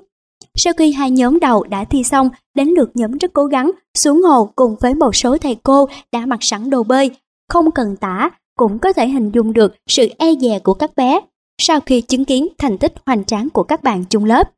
Nhưng rồi, đồng thanh, toàn thể các bạn đã đoạt giải ngồi trên bờ cùng nhau hò reo, hút sáo, hô thật to. Các bạn ơi, cố lên, đạp chân mạnh lên, khua tay nhanh nữa, sắp đến rồi, đừng bỏ cuộc, chúng tôi chờ bạn, cố lên.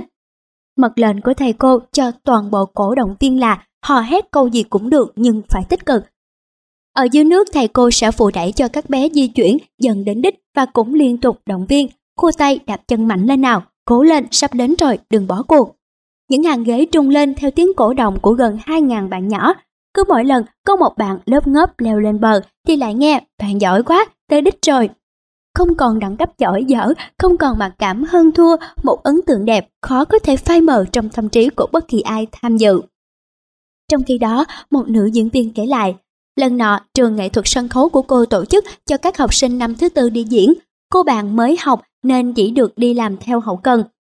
Hôm ấy, sắp đến giờ diễn thì một chị diễn viên bị ốm bất ngờ. Thấy nguy quá, cô bèn xin thay vai. Màn mở, khi cô thực hiện gần xong lớp diễn thì khán giả phổ tài rần rần. Sáng hôm sau, thầy phụ trách nhận xét trong buổi họp toàn đoàn. Tối qua em diễn rất đạt, từ hôm nay em sẽ đảm nhận luôn vai này. Nhưng đừng vì thế mà chủ quan, đừng ngủ quên trên chiến thắng, con đường còn dài, vân vân và vân vân. Sau buổi họp đó, cô xin rút lui, bởi nghe những lời thầy nói chả còn buồn dạ nào mà diễn nữa nên trả vai cho rồi. Ở Mỹ, người ta làm khảo sát trên số lượng lớn những tù nhân, kết quả thật bất ngờ, hơn 90% số tù nhân tham gia khảo sát, ngày nhỏ đã từng bị cha mẹ nói thẳng vào mặt rằng kiểu này lớn lên có nước đi tù. Trong lĩnh vực giáo dục trẻ, ngôn từ giữ vai trò đặc biệt quan trọng, nó có thể trở thành động cơ tuyệt hảo thúc đẩy tinh thần.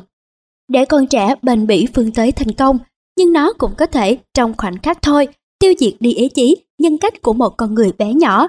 Vài mẫu chuyện kể trên là những minh chứng thật sinh động. Nhiều phụ huynh lại đặt câu hỏi nếu cứ khen ngợi, động viên mãi sợ rằng con sẽ tự kêu. Có tự kêu hay không, chìa khóa nằm ở kỹ thuật khen.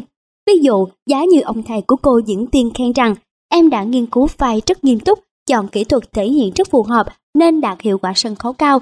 Em cứ làm việc tích cực như vậy, thầy nghĩ em sẽ sớm tỏa sáng. Tức là khen công việc của trò làm, chứ không hề khen bản thân, tức bản ngã của trò, thì cái bản ngã tự kêu làm gì có đất nảy mầm. Chỉ cần cha mẹ động viên để con rút kinh nghiệm từ những vấp váp, thì trẻ sẽ hiểu được chỉ là những bài học kinh nghiệm và sẽ tiếp tục bước tới. Còn nếu bảo với con là con dở quá, thua rồi, thất bại rồi, thì coi như xong phim. Trẻ con không biết thất bại là gì cho đến khi ban tặng các bé điều đó. Giáo sư bác sĩ Clint Doman, người sáng lập Viện Nghiên cứu Phát triển Tiềm năng Con người Hoa Kỳ. Những lời ái ngữ với tiền tâm như những cơn gió lành sau khi làm mát lòng thì gió bay về phương xa chứ không ở lại. Còn những lời có gan có thép xưa giờ vẫn được so sánh ngang hàng với vũ khí sắc bén, nó có thể khiến người khác ngã quỵ vì trúng thương. Ai đã đọc bộ tiểu thuyết cổ sử Trung Hoa, Tam Quốc Chí cũng đều biết nhân vật Châu Du trên chiến trường giữa muôn đao ngàn kiếm, Châu Du là vị tướng bách chiến bách thắng. Thế mà, để triệt hạ vị danh tướng này, Khổng Minh và các lượng chỉ cần cho người nói kích có vài câu là Châu Du tức quá, học máu mà chết. Châu Du không chết vì đao kiếm, Châu Du bị giết bởi ngôn từ. Chẳng phải tự nhiên người đời có câu trăng đe, họa từ miệng mà ra, nên hãy chịu khó uống lưỡi bảy lần trước khi nói. Hãy uống lưỡi cho đủ bảy lần để đừng biến lời nói thành hung khí hủy diệt tinh thần của bé. Nhớ hoài về ngày hội bơi, về những đứa trẻ dù chưa giỏi lắm nhưng đã được trui rèn bản định sống một cách hết sức nhẹ nhàng, hồn nhiên. Những câu nói thật giản đơn nhưng đầy chân thành và quan trọng là nói ở đúng tầm mà các bé có thể tiếp thu dễ dàng. Đừng bỏ cuộc, hãy cố lên, chúng tôi chờ bạn. Không khí giáo dục hoàn toàn trong lành, không hề bị ô nhiễm bởi bất cứ độc tố ngôn ngữ nào như thất bại, thua, dở, ngu. Vậy đó, chứ đâu phải lúc nào lời nói cũng theo gió bay. Hội chứng còn một Trên đường phát triển, chúng ta luôn phải chạm trán với nhiều chướng ngại vật. Có một thứ chướng ngại vật đã trở thành hội chứng xã hội khá nghiêm trọng vì nó đẻ ra thêm bao hội chứng khác cũng nghiêm trọng không kém. Ảnh hưởng rất xấu đến sự hình thành nhân cách của một bộ phận thanh thiếu niên từ lâu đã được các nhà xã hội học điểm mặt chỉ tên hội chứng con một. Đối tượng nhiễm bệnh là cả phụ huynh lẫn con trẻ trong các gia đình chỉ có một con. Hội chứng này thực ra không mới, nó xuất hiện đã rất lâu dưới những tên gọi mỹ miều hơn như con độc, quý tử, con cầu tự, con cậy còn nhờ. Virus gây ra hội chứng này chính là quan niệm sống. Có con để sau này còn có người chống gầy, có người hương khói, phụng thời, hoặc những quan niệm tương tự vẫn đang hoành hành tệ hại ở nước ta. Về mặt sinh học và xã hội học, mục đích sinh con đẻ cái là nhằm duy trì nòi giống, cung ứng nguồn nhân lực để xã hội duy trì và phát triển. Tạo hóa không quy định cho những đứa con nhiệm vụ chống gậy hương khói ở đây. Đó chỉ là những nghi lễ do một bộ phận nhỏ dân chúng trên thế giới tự đặt ra. Nhìn sang các nước phương Tây thì thấy dạng tư tưởng dưỡng nhi đãi lão không hề tồn tại. Người phương Tây không có chuyện hương khói cho cha mẹ, cũng không hề cúng dỗ. Chả lẽ họ đều là những người bất hiếu, quên tổ tiên cội nguồn. Giữ quan niệm ấu trĩ như vậy nên hầu hết những gia đình có ít con hoặc chỉ có một con, mọi kỳ vọng của cha mẹ đều đổ dồn lên vai đứa trẻ, thành cái gánh nặng trĩu. Nói hoa mỹ thì con là người kế tục sự nghiệp làm trạng danh tông tổ. Nhưng nói hoạch tẹt ra thì con giống như phương tiện để thực hiện tiếp những ước mơ gian dở của cha mẹ. Thấy kỳ liền, tuy nhiên những ý muốn này chỉ ấu trĩ chứ chưa khó hiểu lắm. Sự khó hiểu vô bờ lại nằm ở chỗ cách thức mà nhiều gia đình thực hiện để đạt được ý muốn. Quái lắm cơ! Triệu chứng điển hình của hội chứng con một là xem con hơn vàng hơn ngọc, họ sẵn sàng làm tất cả, sẵn sàng biến thành nô lệ của đứa trẻ, để mọi khổ đau đã có cha mẹ gánh cho con suốt đời được sống hồn nhiên. Về tâm lý, khi có hai tình nguyện viên làm ô xin vô điều kiện cho mình thì thông điệp mà đứa con nhận được là hiểu rồi, hai người này sinh ra để phục vụ tôi vô điều kiện suốt đời. Mà quy luật muôn đời lại là yêu thương không bao giờ xuất hiện trong mối quan hệ giữa nô lệ, cha mẹ và chủ nô, đứa con. Đến đây trong ý thức của đứa con, cái tôi ích kỷ bắt đầu lớn nhanh như thổi. Nếu được nuôi dưỡng theo kiểu cha mẹ là lá chắn, che chở suốt đời con. Này, thì đến 3 tuổi thôi, thôi ích kỷ đã cắm rễ khá vững chắc trong tâm thức của trẻ. Để rồi, mỗi khi cha mẹ bắt đầu có sự uống nắng hành vi thì lập tức bị con phản ứng dữ dội. Nhỏ thì nhịn ăn, ói, đập đầu, ăn vạ, hành hôn người thân. Lớn hơn thì bỏ nhà đi, đe dọa tự tử hoặc tự tử thật. Nhưng có báo cho cha mẹ biết trước để cấp cứu và liệu mà biết điều. Khi những đứa con độc, con quý hiếm, dở chiều khủng bố này, cha mẹ lại thường hay đầu hàng. Vì lỡ nó có chuyện gì thì dòng họ mất thằng cháu đích tôn, tội lỗi lúc đầu. Tới đây, vòng tuyến giáo dục đã bị phá vỡ hoàn toàn, được đằng chân lên đằng đầu, đàn áp cho cha mẹ mất hồn một lần, là quý tử sẽ thừa thắng xông lên, lúc nào cũng sẵn sàng trong tư thế tổng tấn công và nổi loạn.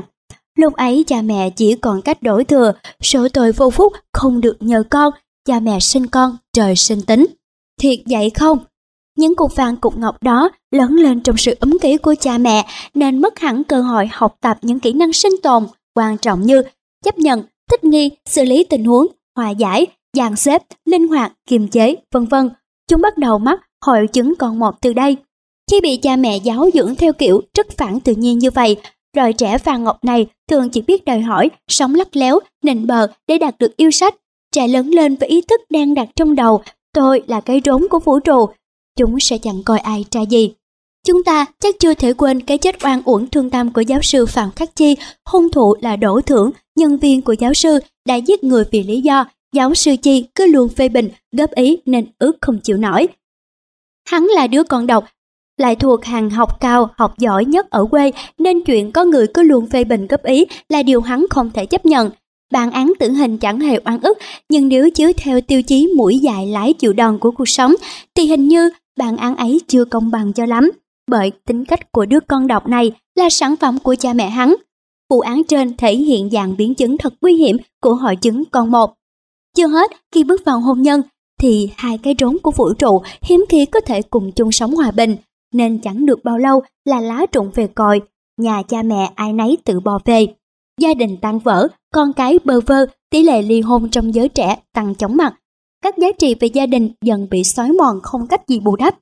Từ đây nảy sinh một loạt biến chứng khác, không muốn có con do sợ cực, thích sống độc thân vì khả năng thích nghi quá kém, và còn bởi không có đủ kỹ năng tề gia để quản lý gia đình. Cha mẹ già của những đứa con bất hạnh này tiếp tục than, nó không chịu có con thì lấy ai chăm sóc cho nó lúc tuổi già, sao con tôi bạc phước quá, không được gặp người tử tế. Hiếm ai ngờ rằng đó là hậu quả thê lương của phương châm giáo dưỡng con tưởng chừng như rất chu đáo, rất cao cả. Con là tất cả, cha mẹ là lá chắn che chở suốt đời con, con là vô giá. Xin phép được mách nhỏ rằng nếu chẳng chịu yêu thương con theo đúng cách con cần chứ không phải đúng cách con đòi thì rất dễ làm thảm cảnh con là vô giá trị. Thương con theo đúng cách con cần là sao? Cách phòng ngừa hội chứng con một như thế nào khi cha mẹ chính là virus gây bệnh? Hai câu chuyện cảm động dưới đây sẽ thay cho lời lý giải. Chuyện thứ nhất, một bà mẹ khá giàu chỉ có đứa con trai duy nhất, chồng mất sớm, cô ở vậy nuôi con. Giàu thế nhưng mỗi ngày đi học, cậu con chỉ được mẹ phát cho 2.000 đồng, đủ để uống một ly nước chanh. Một lần, năm cậu bé khoảng 9 tuổi, buổi sáng hôm đó cậu trục trè xin mẹ thêm 2.000 đồng nữa để đại bạn uống nước chanh. Vì hôm qua bạn mời con ăn bánh. Ba mẹ bạn hỏi con, khi con nhận quà của bạn, con có nghĩ ra được cách nào lương thiện để có tiền đãi lại bạn ngoài cách xin thêm tiền mẹ không? Cậu bé hồn nhiên, dạ không à, thế tại sao con lại nhận quà của bạn làm chi? Chuyện gì con cũng phải nghĩ trước rồi hãy làm, ta sẽ giải quyết chuyện này như vậy. Hôm nay con mang nước lọc đi học để dành 2.000 lại, cộng với 2.000 của ngày mai là đủ tiền đãi bạn cùng uống nước chanh. Không còn gì tuyệt vời hơn thế, bà mẹ không mắng mà cho cậu bé cảm nhận tình huống, vạch ra sai sót, rồi gợi ý cho con giải pháp để khắc phục hậu quả, đó là quy trình giáo dục đúng. Cậu bé ngày xưa giờ đã là một doanh nhân thành đạt và quan trọng là chẳng ai có thể rủ rê cậu vào những thương vụ mờ ám. Mẹ con tâm sự không có gì dễ và sướng bằng mở phí tiền lấy tiền cho con nhưng không có gì khó bằng dạy con cách xài tiền. Chuyện thứ hai, một đại gia cỡ bự ngành xe hơi ở Úc có hai đứa con. Một lần cô em gái đã kể cho tác giả nghe về chuyện 10 năm học nghề của hai anh em cô. Tốt nghiệp phổ thông xong là ông bố không cung cấp tiền tiêu nữa mà chỉ cho tiền học để học tiếp đại học và tiền ăn ở mức tối thiểu. Ông bảo hai con rằng muốn ăn ngon hơn thì phải tự bỏ thêm tiền vào, cần gì, thích gì phải tự kiếm tiền mua.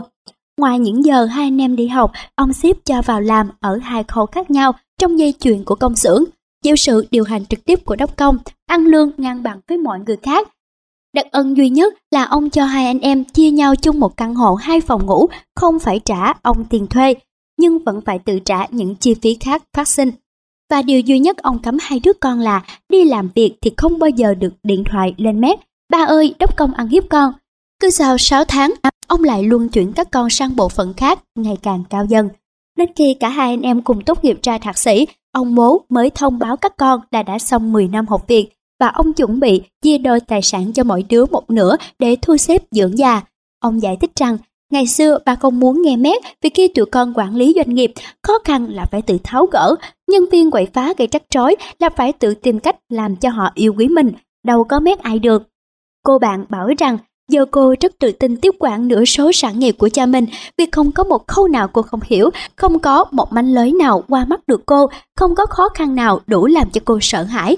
Và quan trọng nhất là cô thấy thương ba cô quá đỗi vì đã thực sự cảm nhận được bao nhiêu công sức và kỹ năng ông phải bỏ ra, phải học hỏi để có được cơ nghiệp đó. Chứ hồi cha tuyên bố không cung cấp toàn phần nữa thì hai anh em cô đã hơi bị sốc.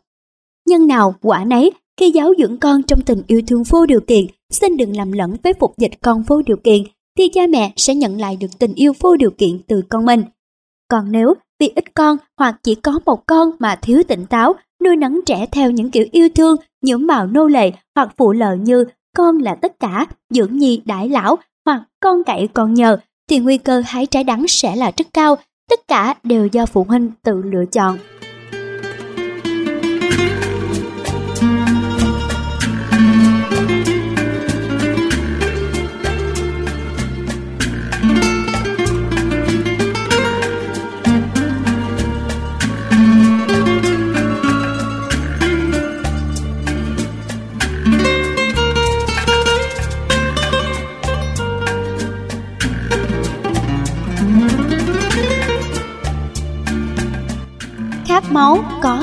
Lòng.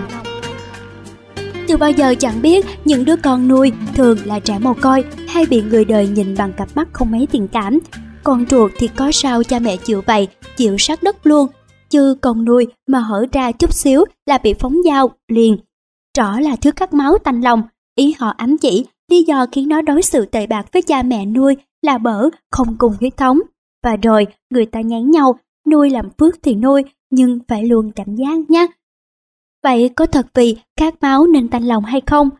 Trong thời điểm này, trên các phương tiện thông tin hàng ngày, nhiều mẫu chuyện về con ruột ngược đãi, thậm chí giết cha mẹ, đôi khi chỉ vì lý do rất vô duyên, được đăng tải nhiều đến mức đọc không nổi.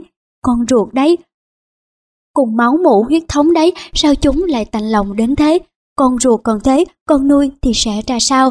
Thông thường, các gia đình nhận trả mồ côi cơ nhở về nuôi thường rơi vào các trường hợp hiếm muộn mất con ruột có người nhờ cậy lúc về già hoặc do thầy tướng số chỉ thị phải có con nuôi mới làm ăn được mới đẻ được con ruột khá hiếm những trường hợp nhận nuôi vì thấy hoàn cảnh bé đáng thương vì muốn bé được hưởng cuộc sống gia đình hạnh phúc trong khi đây mới đích thực là lý do chân thiện của việc nhận trẻ cơ nhở làm con nuôi. Khi mục đích nuôi con đã nhớ màu tính toán, thiếu hẳn tinh thần vô phụ lợi, thì tất nhiên phương pháp giáo dưỡng cũng sẽ lệch lạc theo. Và phương pháp giáo dưỡng lệch lạc cỡ nào thì đứa con kia sẽ tanh lòng cỡ ấy. Nuôi do hiếm muộn hoặc mất con, cha mẹ sẽ dễ khiến bé mắc hội chứng con một từ việc cưng chiều quá đáng. Còn nuôi do được thầy chỉ thị thì miễn bàn. Những tấm gương tối này ta cũng nghe hoài, nuôi mà làm ăn thuận lợi, thì đội con lên đầu thờ vì nhờ nó mới phất lên, nó là thần tài của nhà này. Đứa trẻ đang từ đẳng cấp con bỗng biến thành thần mà đã được cấp phép cho thánh thần thì việc hô biến, khuấy đạo gia trang của cha mẹ nuôi là chuyện nhỏ. Cha mẹ lúc ấy đành ngậm bò hòn làm ngọt. Hoặc có nhà khi đẻ được con rùa liền quay sang hắt củi đứa con nuôi vì một giọt máu đào hơn ao nước lã. Tội nghiệp đang từ vị trí cục cưng bất tình lình bị biến thành cục nợ. Đứa trẻ rất dễ phát sinh những hành vi cực đoan, thậm chí liều lĩnh vì cảm thấy tuổi thân, mất hết niềm tin vào người lớn. Thế nhưng lại bị chụp mũ ngay, khát máu mà, đoán hậu chưa, nhưng ai đoán hậu mới được. Nói vậy thôi, chứ không hiếm khi chúng ta vẫn được chứng kiến chuyện có hậu về con nuôi hiếu thảo cùng những người biết yêu thương các con thật sự. Có nữ doanh nhân miền Trung không con nên nhận nuôi trẻ mồ côi, chị thẳng thắn bày tỏ là nuôi để các cháu có được cuộc sống đầy đủ ấm áp hơn trong cô nhi viện. 16 cháu cả thảy, chị chăm chút bảo ban, dạy các cháu làm việc nhà, chứ còn thuê bảo mẫu phục vụ, cho học hành tử tế.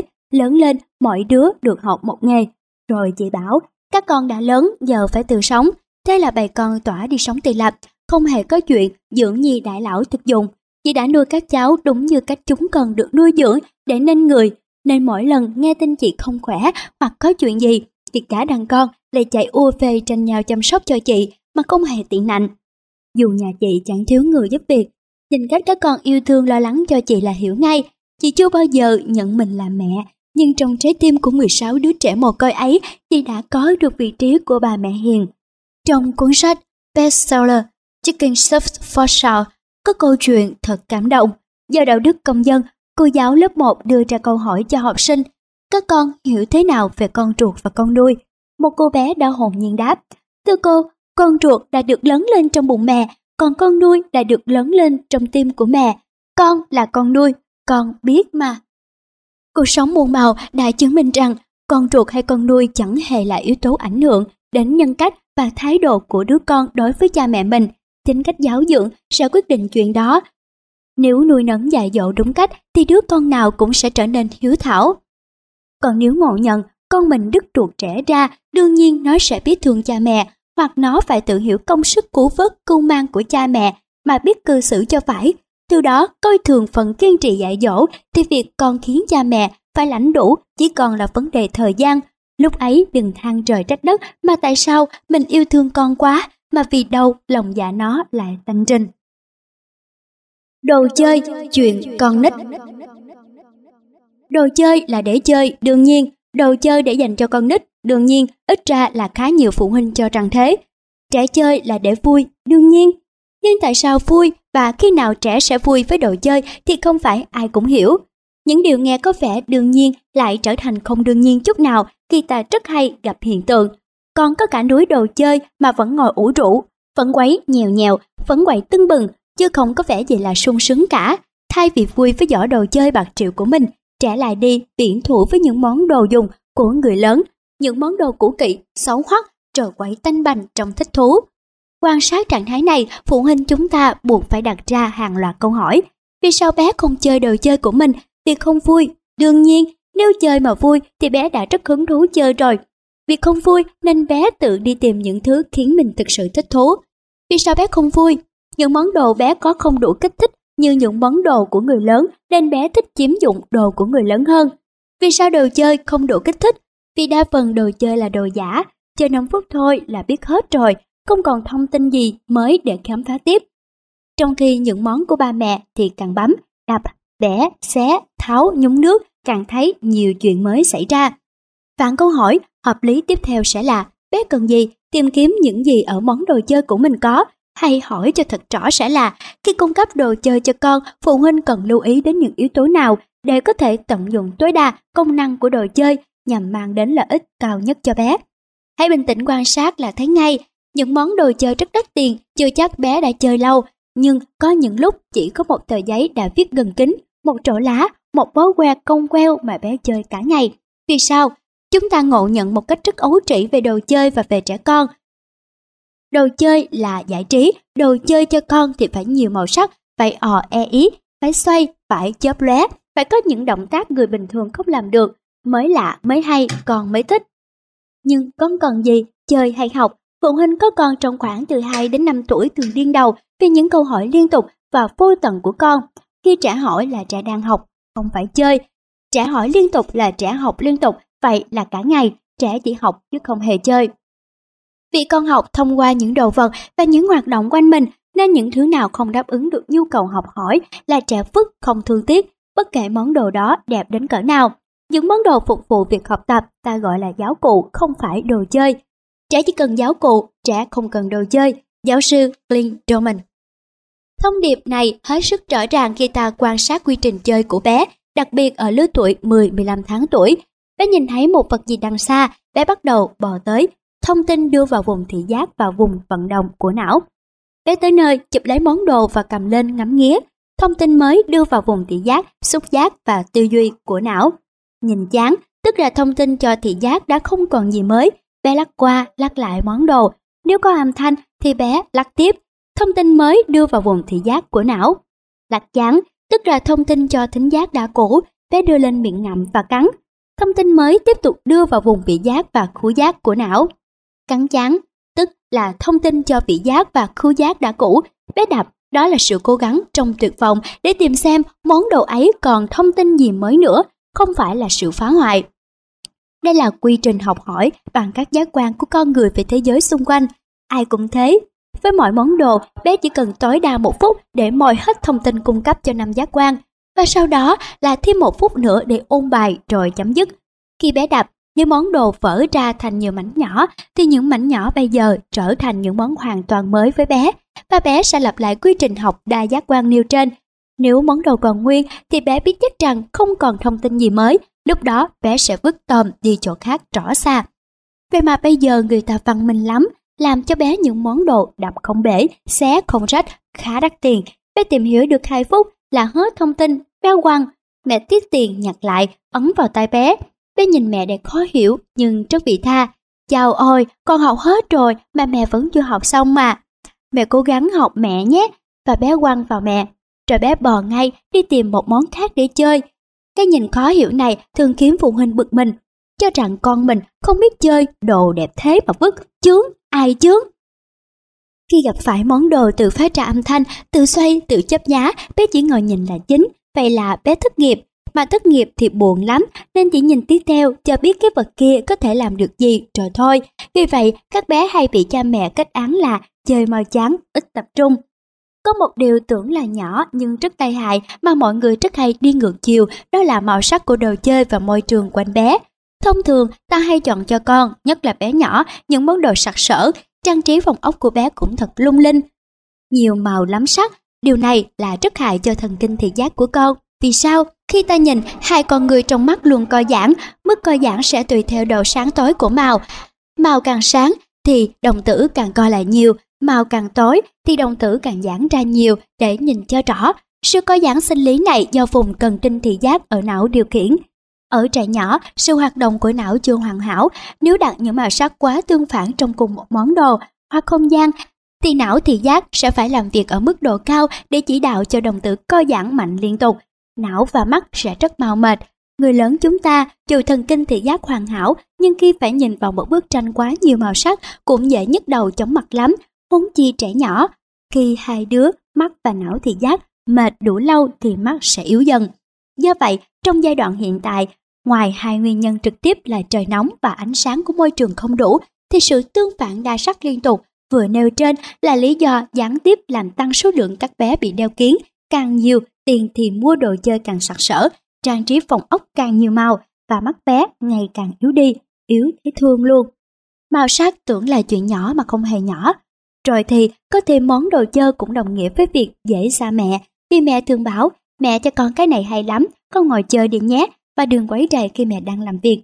Chà, chơi với mẹ sướng hơn nhiều chứ, vì muốn hỏi gì cũng được, còn cái vật vô tri đang xoay mòng mòng, kêu ò e ý kia, nó có biết âu yếm hay trả lời những câu hỏi của con đâu. Chúng ta luôn muốn con ngày càng thông minh, khỏe mạnh, chứ không muốn con trở thành những kẻ lừa suy nghĩ và cô đơn. Chắc chắn là như thế. Vậy nên, việc lựa chọn đồ chơi và giúp con phát triển trí tuệ thông qua việc sử dụng đồ chơi là một kỹ năng không thể xem nhẹ của phụ huynh. Các bạn thấy không, đồ chơi phải đâu chỉ là chuyện con nít. Quý tín giả thân mến, vừa rồi là cuộc trò chuyện thứ tư, con giữa ngàn cảm bẫy, cũng là nội dung cuối cùng khép lại quyển sách Giá về ngày làm cha mẹ. Làm bạn với con, tại sao không, của tác giả Lê Thị Phương Nga. Rất cảm ơn sự lắng nghe và quan tâm đầy nhiệt tình của quý tín giả. Kính mời quý tín giả lắng nghe những quyển sách khác trên trang web quật quay web chấm dạy con thiên tài.com.